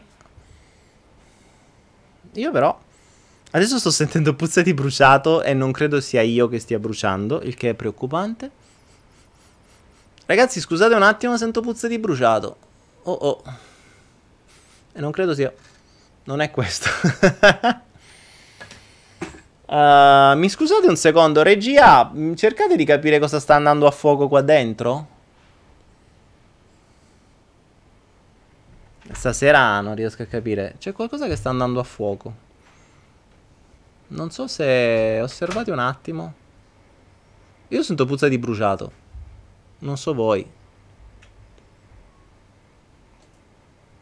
Avete acceso incensi? Sì. Ma li mortacci vostri. Ma va, che... ah, un... io sono un olfattivo di merda. Cioè, passatemi il termine. Sono, sono veramente un olfattivo di merda. Ah, Dio, poi il ragno che si è bruciato. no, no, hanno acceso. La regia ha acceso un incenso dall'altra parte. Io sentivo puzza di bruciato qui. cioè, mamma mia, sono una roba allucinante. Oh, adesso sento non più la puzza di bruciato, ma la puzza di puttanasca. Pu, put, c'ho un incenso che si chiama tipo pu, putranasca. Non so, non so, devo rivedere. Però è buonissimo. È un incenso indiano che, io chiamo puttanasca. Però si, si chiama cosa del genere. Va bene, ragazzi. Allora, siamo a un'ora e 32. Io devo dare ancora due lettere, raga. Questa è la soluzione la metteremo su un'aera per tutte le persone che hanno bisogno di essere accettati, questa sarà la soluzione. Lo venderemo quando avete bisogno, avete bisogno di meditare per, la, per trovare la vostra accettazione, vi mettete questo, questo, questo cerchietto qui e cominciate a meditare. E vi dite io sono accettato, io sono accettato, io sono accettato, io sono accettato. Possiamo pure creare una meditazione. Potrebbe darsi che vi metto come prodotto su Anaera la, questo, questo segreto per essere accettati con tanto di meditazione per meglio accettarvi. Però deve essere fatto esclusivamente con questo strumento particolare, perché se no, se non avete questo strumento è difficile sentirsi accettati. Con questo è più facile. Con questo è sinceramente più facile. Penso che eh, lo abbiate compreso tutti, insomma, no? Io non riesco a mettere maschere. Bravo. Daniele, quanto grosso è sto ragno? ma, ma, bestia. Eh, guarda, il ragno è più o meno grosso così. Cioè, una, una, un po' più piccino, però siamo là. Quindi, mh, mm, dopo la maglietta, tu hai ragione. Potremmo mettere il cerchietto tu sei accettato. T come Troia, no, ok. Dani, quali sono i tuoi valori? Ah, bella domanda. Allora, i miei valori, Luigi, sai che mi hai dato un buono spunto. Mi tolgo. Adesso non serve più che io venga accettato. Mi accettate tutti, ragazzi. Allora, mm, io eh, oggi sono stato accettato da voi, eh? Mi raccomando. L'avete visto? A posto così. Ah, che bellino che è, eh? Questo è il modo per essere accettati. La tecnica. Posso fare il video? Devo fare un video. La tecnica per, per essere accettati. Potrebbe essere una delle nuove digressioni. Ehm... Angela, eh, dopo la maglietta tu hai ragione, devi prendere la, la meditazione con lo strumento per essere accettati. Allora, qualcuno mi chiede i miei valori. Mm, devo rivederli, devo rivederli perché con... Uh, ricorda che ogni momento cazzo, quindi ogni volta che tu ti accorgi di qualcosa, eh, potrebbero cambiare le cose. Potrebbero essere... Um, uh, mi sto guardando... È bellissimo perché io vedo sul, su Facebook in, in un ritardo mostruoso quello che io dico. Quindi adesso sta apparendo il, il fatto che io ho la, l'accetta in testa ed è veramente ridicola, è troppo figa. devo farmi una foto, la devo mettere come profilo di Facebook. Ehm... e quindi i valori li devo rivedere, dovrei rifarmi una scala di valori. Eh, di sicuro uno dei miei valori prima era la sfida. Mm, oggi non mi interessa vincere le sfide però la uso quando devo raggiungere un obiettivo con me stesso, cioè sfido me stesso. Quindi se devo fare qualcosa con me stesso, uso la sfida come, eh, come motivazione. Il concetto è vediamo se ci riesci. E quindi sfido me stesso a ottenere qualcosa. Nel momento in cui mi sfido lo devo, lo devo fare. Considera che, considerate che nel momento in cui accettavo una sfida, l'accettavo perché ero certo di vincerla. Se no, non accettavo una sfida. Oppure quando io facevo una scommessa, non avrei mai fatto una scommessa che non ero certo di vincere. No, che gusto c'è. E quindi il. Um, e... Cosa stavo dicendo? E... mi vedo con l'accetta in testa è troppo ridicolo, mi distrae. ah, Dio buon. Uh, e, quindi, mh, mm, e quindi devo rivedermi i miei valori. Devo rivedermi i miei valori. E lo farò, mm, lo farò, devo rifarmi... Sul, sul master in PNL c'è l'esercizio per scoprire i valori, che è molto importante.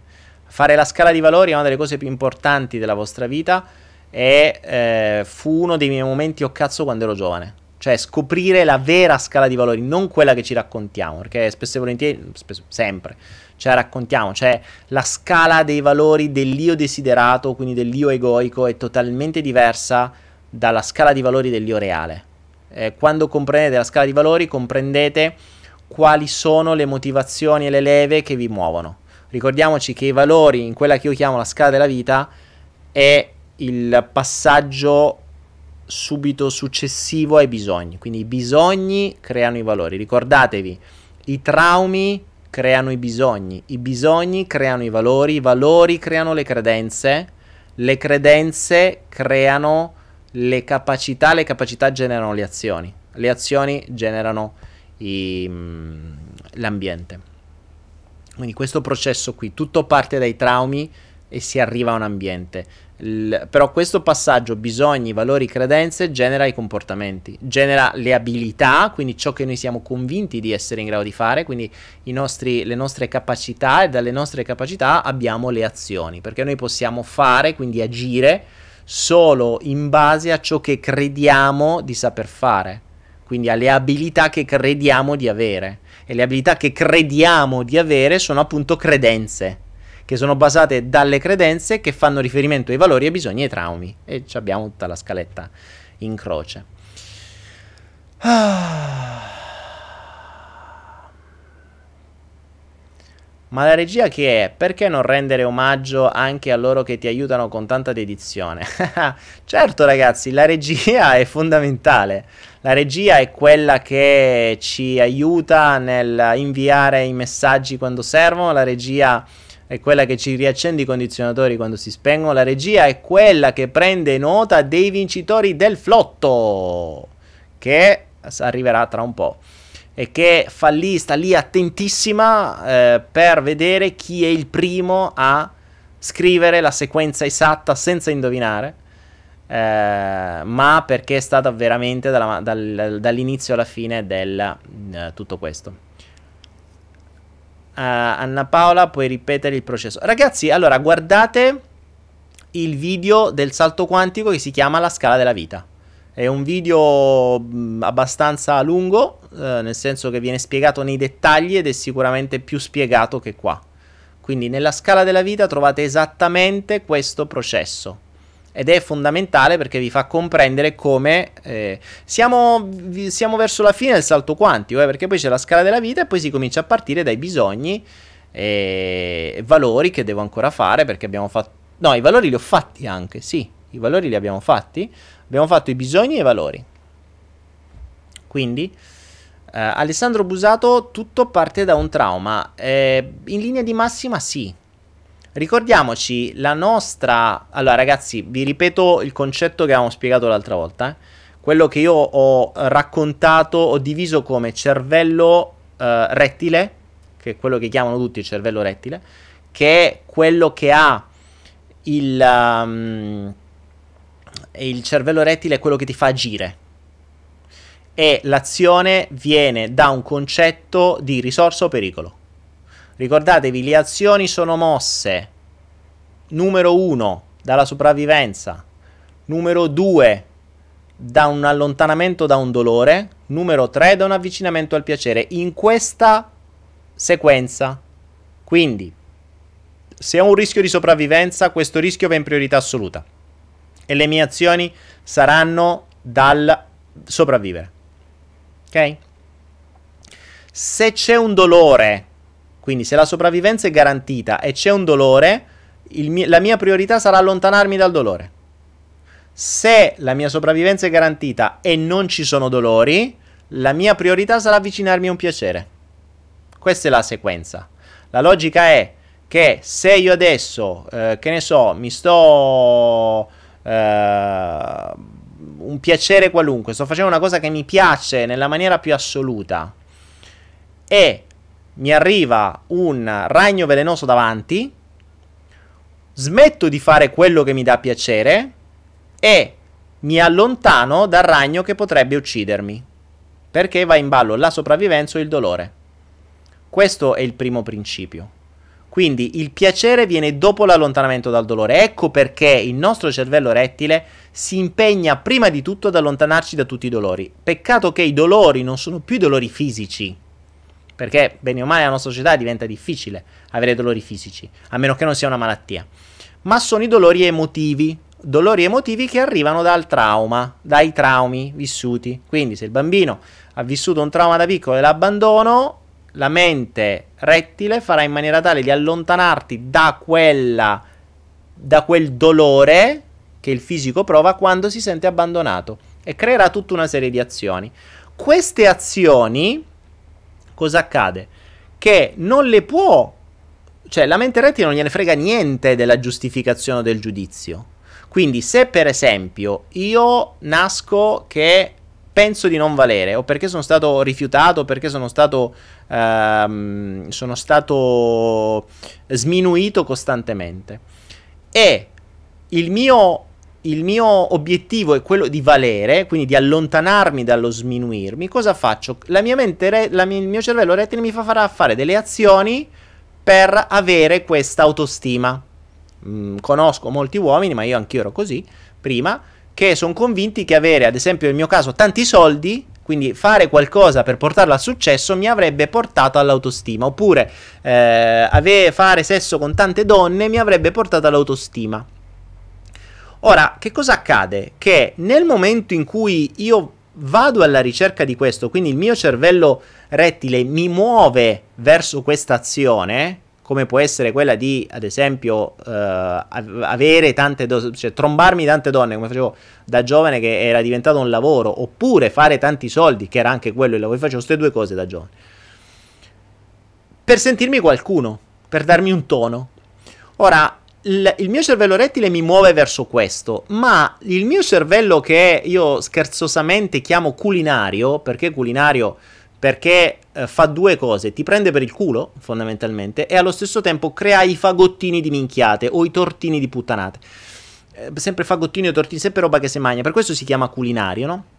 Lo chiamo culinario, perché ti prende per culo facendoti un fagottino di puttanate cosa fa? Non ti può dire guarda che tu ti senti un coglione e nel momento in cui ti trombi 10-15 donne ti senti un po' più figo.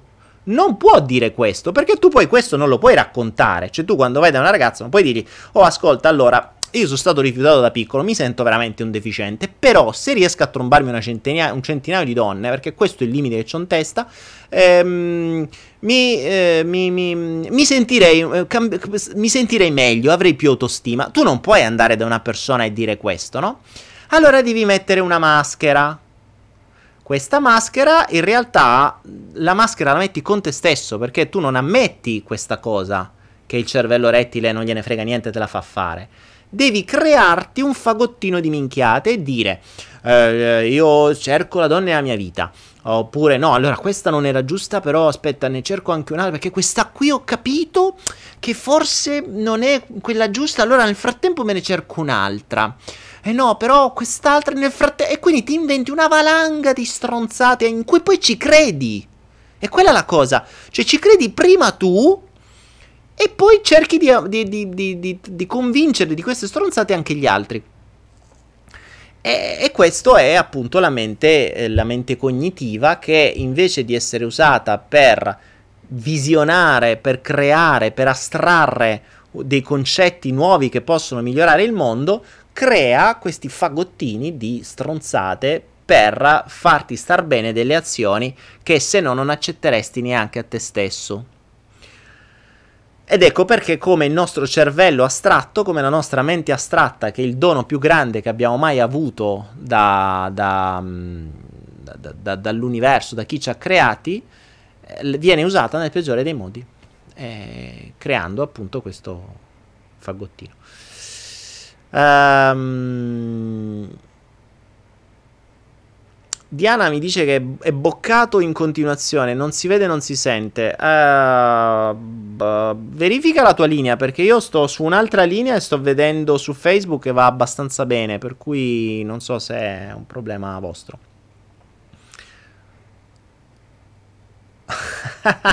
Morpheus su YouTube mi dice: Se quando eri giovane avresti avuto, forse avessi avuto, o avresti, vabbè, diciamo per l'italiano, se quando eri giovane avessi avuto un Daniele Penna, cosa avresti fatto la Morpheus? Uno, ti consiglio un, un po' di italiano che fa sempre bene, eh, ti rende sicuramente più sicuro e l'uso del condizionale sarebbe utile. Morpheus, se avessi avuto quando ero giovane io un Daniele Penna, che cosa avresti fatto? Allora, io mi sono sempre detto che se io andassi dal mio mh, mm, dal mio eh, dal mio bimbo cioè se io riuscissi ad andare nel passato ed apparire uh, al me giovane di 15, 16 anni, 18 anni e, e gli dicessi quello che sono diventato, quello che come mi sono come sono cambiate le cose, cosa ho costruito, eh, cosa ho costruito e cosa ho perso, gli raccontassi la mia vita, quel ragazzino di 15-17 anni mi direbbe: Senti, ma vale a raccontare ste stronzate, vale a raccontare un altro, ma vaffanculo. Come direbbe Dodò, metti il braccino così, ma vaffanculo, no? Ecco, questo farebbe il mio io giovane, perché gli sembrerebbe assurdo.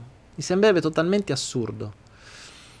E, ehm, ed è particolare quindi se io fossi andato da, dal mio io, il mio io mi avrebbe preso per il culo. Ma se ci pensi, io ero quello che a 18 anni ha letto la profezia di Celestino e ho detto: Ma che stronzata è sto libro? E a 30 qualcuno dei miei allievi mi disse: Ma sai che stai dicendo le stesse cose della profezia di Celestino? Ma questo perché? Perché in quel momento l'avevo lette. Negli anni successivi, nei 10-15 anni successivi, me ne sono accorto. E ritorniamo all'accorgersi. Uh, e, e, ricordiamoci, ricor- ritorniamo all'accorgerci con cui abbiamo iniziato.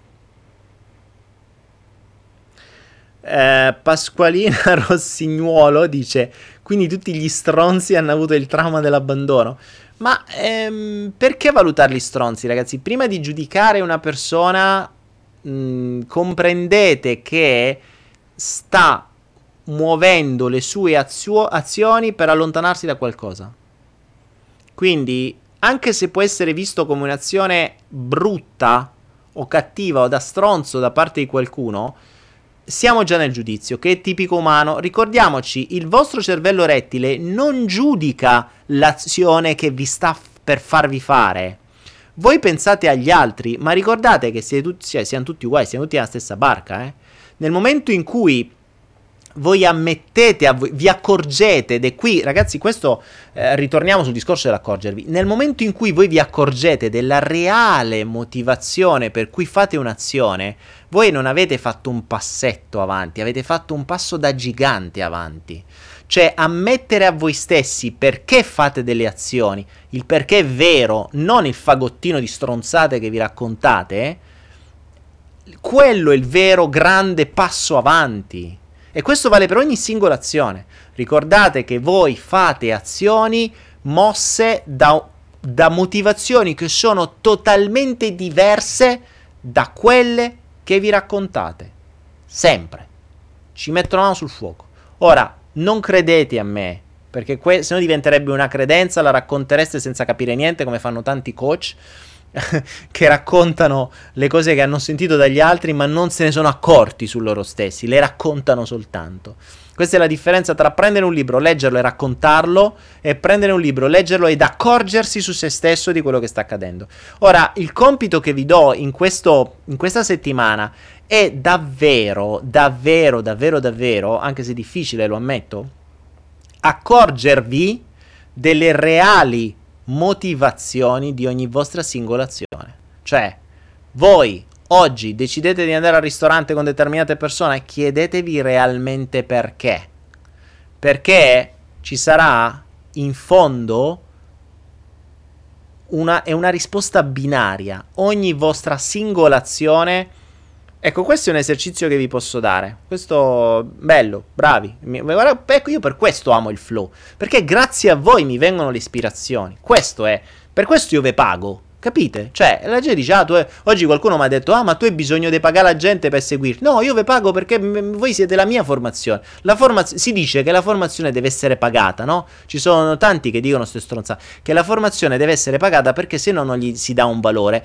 Porca troia, voi mi state dando talmente tanta di quella formazione che ve pago io. Cioè, è giusto così. Eh, ci mancherebbe che vi chiedessi i soldi io. Cioè, siete voi che aiutate me a crescere, io giustamente vi pago col flotto. Certo, non posso pagarvi tutti, però ogni giorno il più veloce mettiamo in sfida. Ecco perché la sfida, no? Vi ricordo il mio primo valore sfida.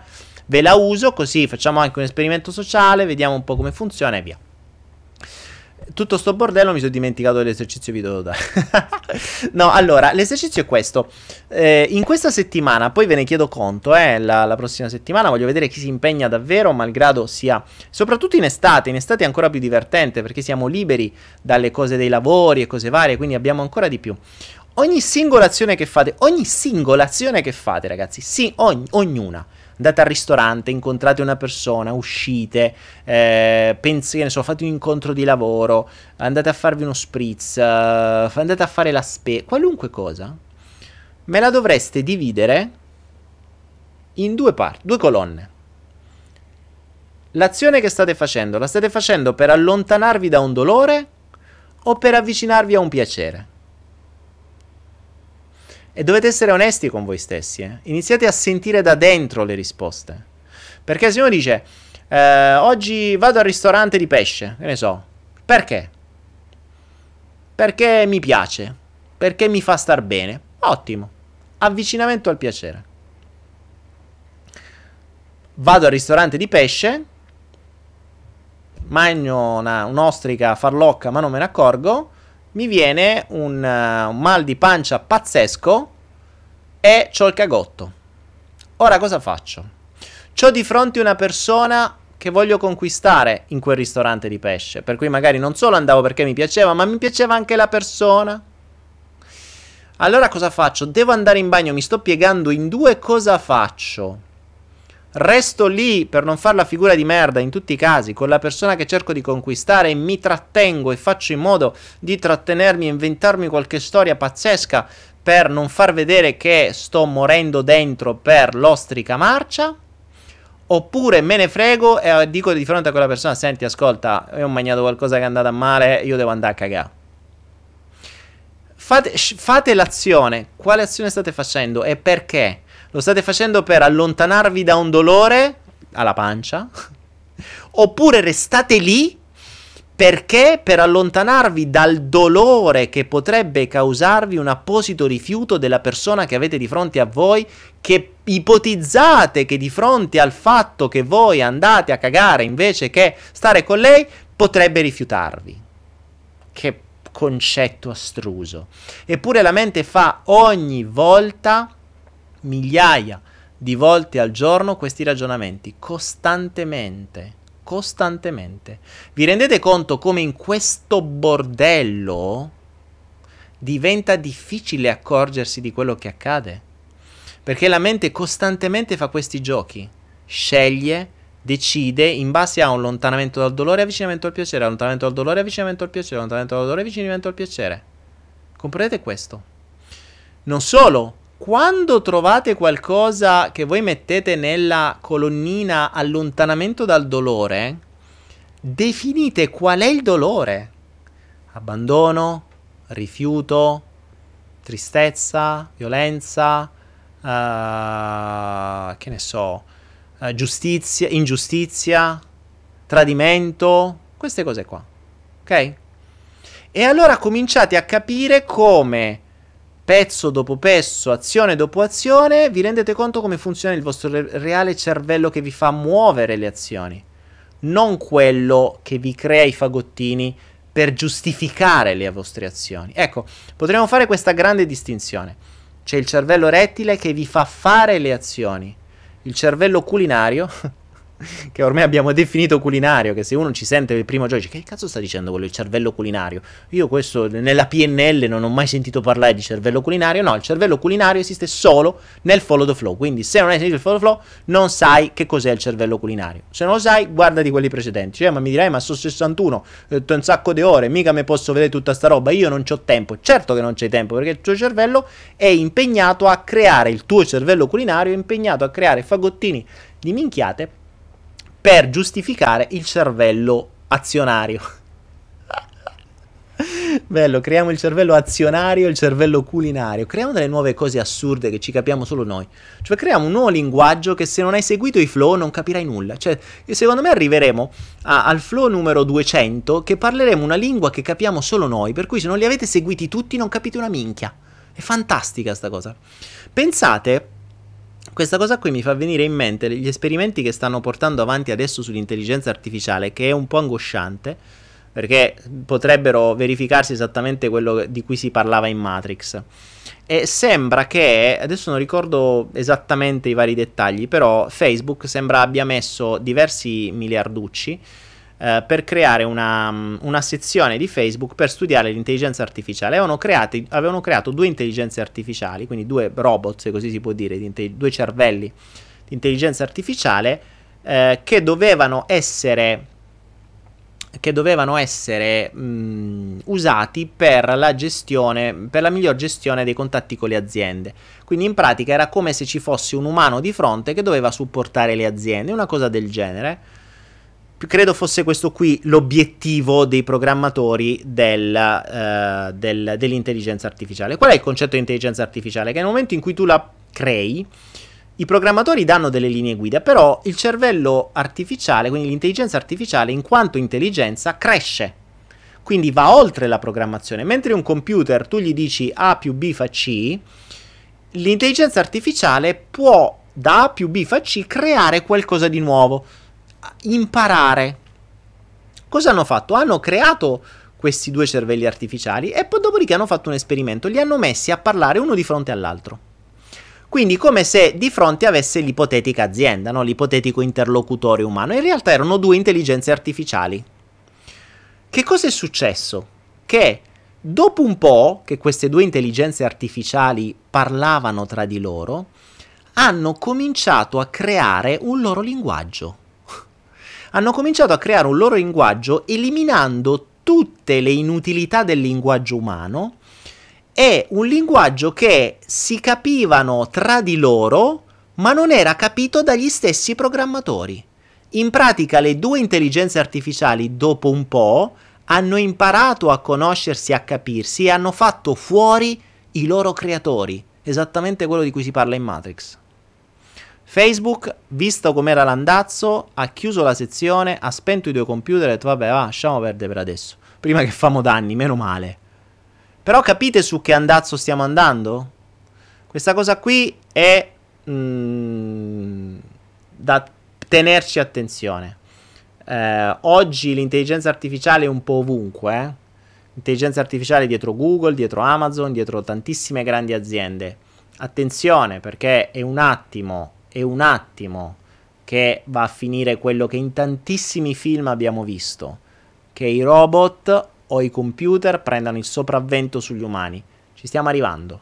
Già i primi esperimenti di intelligenza artificiale li hanno dovuti spegnere, ma loro li hanno spenti. Chissà quanti altri li stanno facendo e stanno andando avanti. Una macchina che non ha limiti può veramente, e soprattutto oggi come oggi, mh, mm, che non ha limiti e che è connessa all'intero universo, può fare veramente danni. Esattamente quello che viene spiegato in Matrix o in Io Robot, se non ricordo male, di, di Will Smith dove si parla di, di qualcosa del genere, se non ricordo male. Quindi, take it easy, mi raccomando ragazzi, attenzione, eh, facciamoci, facciamoci due domande. Morpheus dice: Ma non legge le domande, parla solo, un grande. Eh, invece io leggo. Però, se invece di scrivere le domande mi scrivi che non leggo le domande, è un po' difficile. Dani, la serie TV Westworld. Che cos'è? Non, non l'ho mai sentita. Devo prendere atto. Daniele, come donarti? Uh, me vuoi donare, cioè tu vuoi donare me a qualcun altro e me fai un cartonato e lo doni a qualche amico tuo, oppure fai un CD con il Follow the Flow e lo doni. Se vuoi donare a noi qualcosa, vai su www.followtheflow.club, clicchi donazioni e puoi farlo. Daniele, guarda la serie TV Westworld. Passiamo questa informazione alla regia. Che si muoverà immediatamente a cercare Westworld per capire che cos'è. Vero, speriamo non ne lasciano accesi tanti. Eh, Guardate lo Spectrum, guardiamo Spectrum, figo. Sì, è lo spettro vocale è sempre figo. Bene ragazzi, oh, due ore e due, basta! Oh, raga. Detto ciò ragazzi, che vedevo di? Basta, punto, finito. Eh raga, non è inutile che cominciate a scrivere le lettere, i numeri, che state a dare lettere, i numeri. Deve ancora arrivare, l'ultima lettera arriva sulla sigla. State sereni. Stai senza pensieri, statta quart, come si dice a Navile. Oggi che abbiamo detto bisogna accorgersi e statta quart viene proprio preciso. E non scrivete le lettere, basta. È sulla sigla che si manda la lettera del flotto. Oh, basta. Che associa alla ciotola il cibo come lo hai abituato. Che dici? Account login free, boh, non si sa di cosa stanno parlando. I colori uh, non si capisce. Va bene, ok. Uh, Claudia Stefania Cirmi, C come Cirmi, la tua segretaria virtuale. Ecco, qualcuno mi chiede chi è la regia. Stefania Cirmi è una delle, delle segretarie virtuali. Morfeo scrive C come coach, come cagna, come cagotto. Bene ragazzi, 2 ore 4 minuti e 43 secondi abbiamo letteralmente sforato.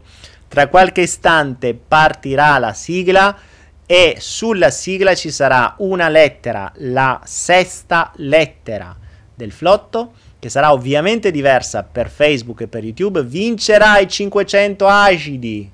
Agidi Soltanto colui o colei che scriverà per primo nel momento in cui appare la sigla con la lettera, il proprio username di Anaera e il, la sequenza corretta di sei lettere. Non ci sono numeri a sto giro, vi ho fregato, non potete inventarveli strada facendo perché... Eh. Detto ciò, ricordatevi l'esercizio che vi ho dato, voglio vedervi impegnati, voglio vedervi sul pezzo martedì prossimo e agosto, voglio sapere la vostra lista di dolore, piacere, piacere, dolore, dolore, piacere, allontanamento dal dolore, avvicinamento al piacere, senza tutto il fagottino di minchiate. Chiudiamo questo flow con il motto. Per il mese di agosto spegniamo il cervello culinario, culina- non mi viene, la parola culinaria non mi viene. Per il mese di agosto spegniamo il cervello culinario e accendiamo il cervello azionario. Buonanotte a tutti ragazzi e buon flotto!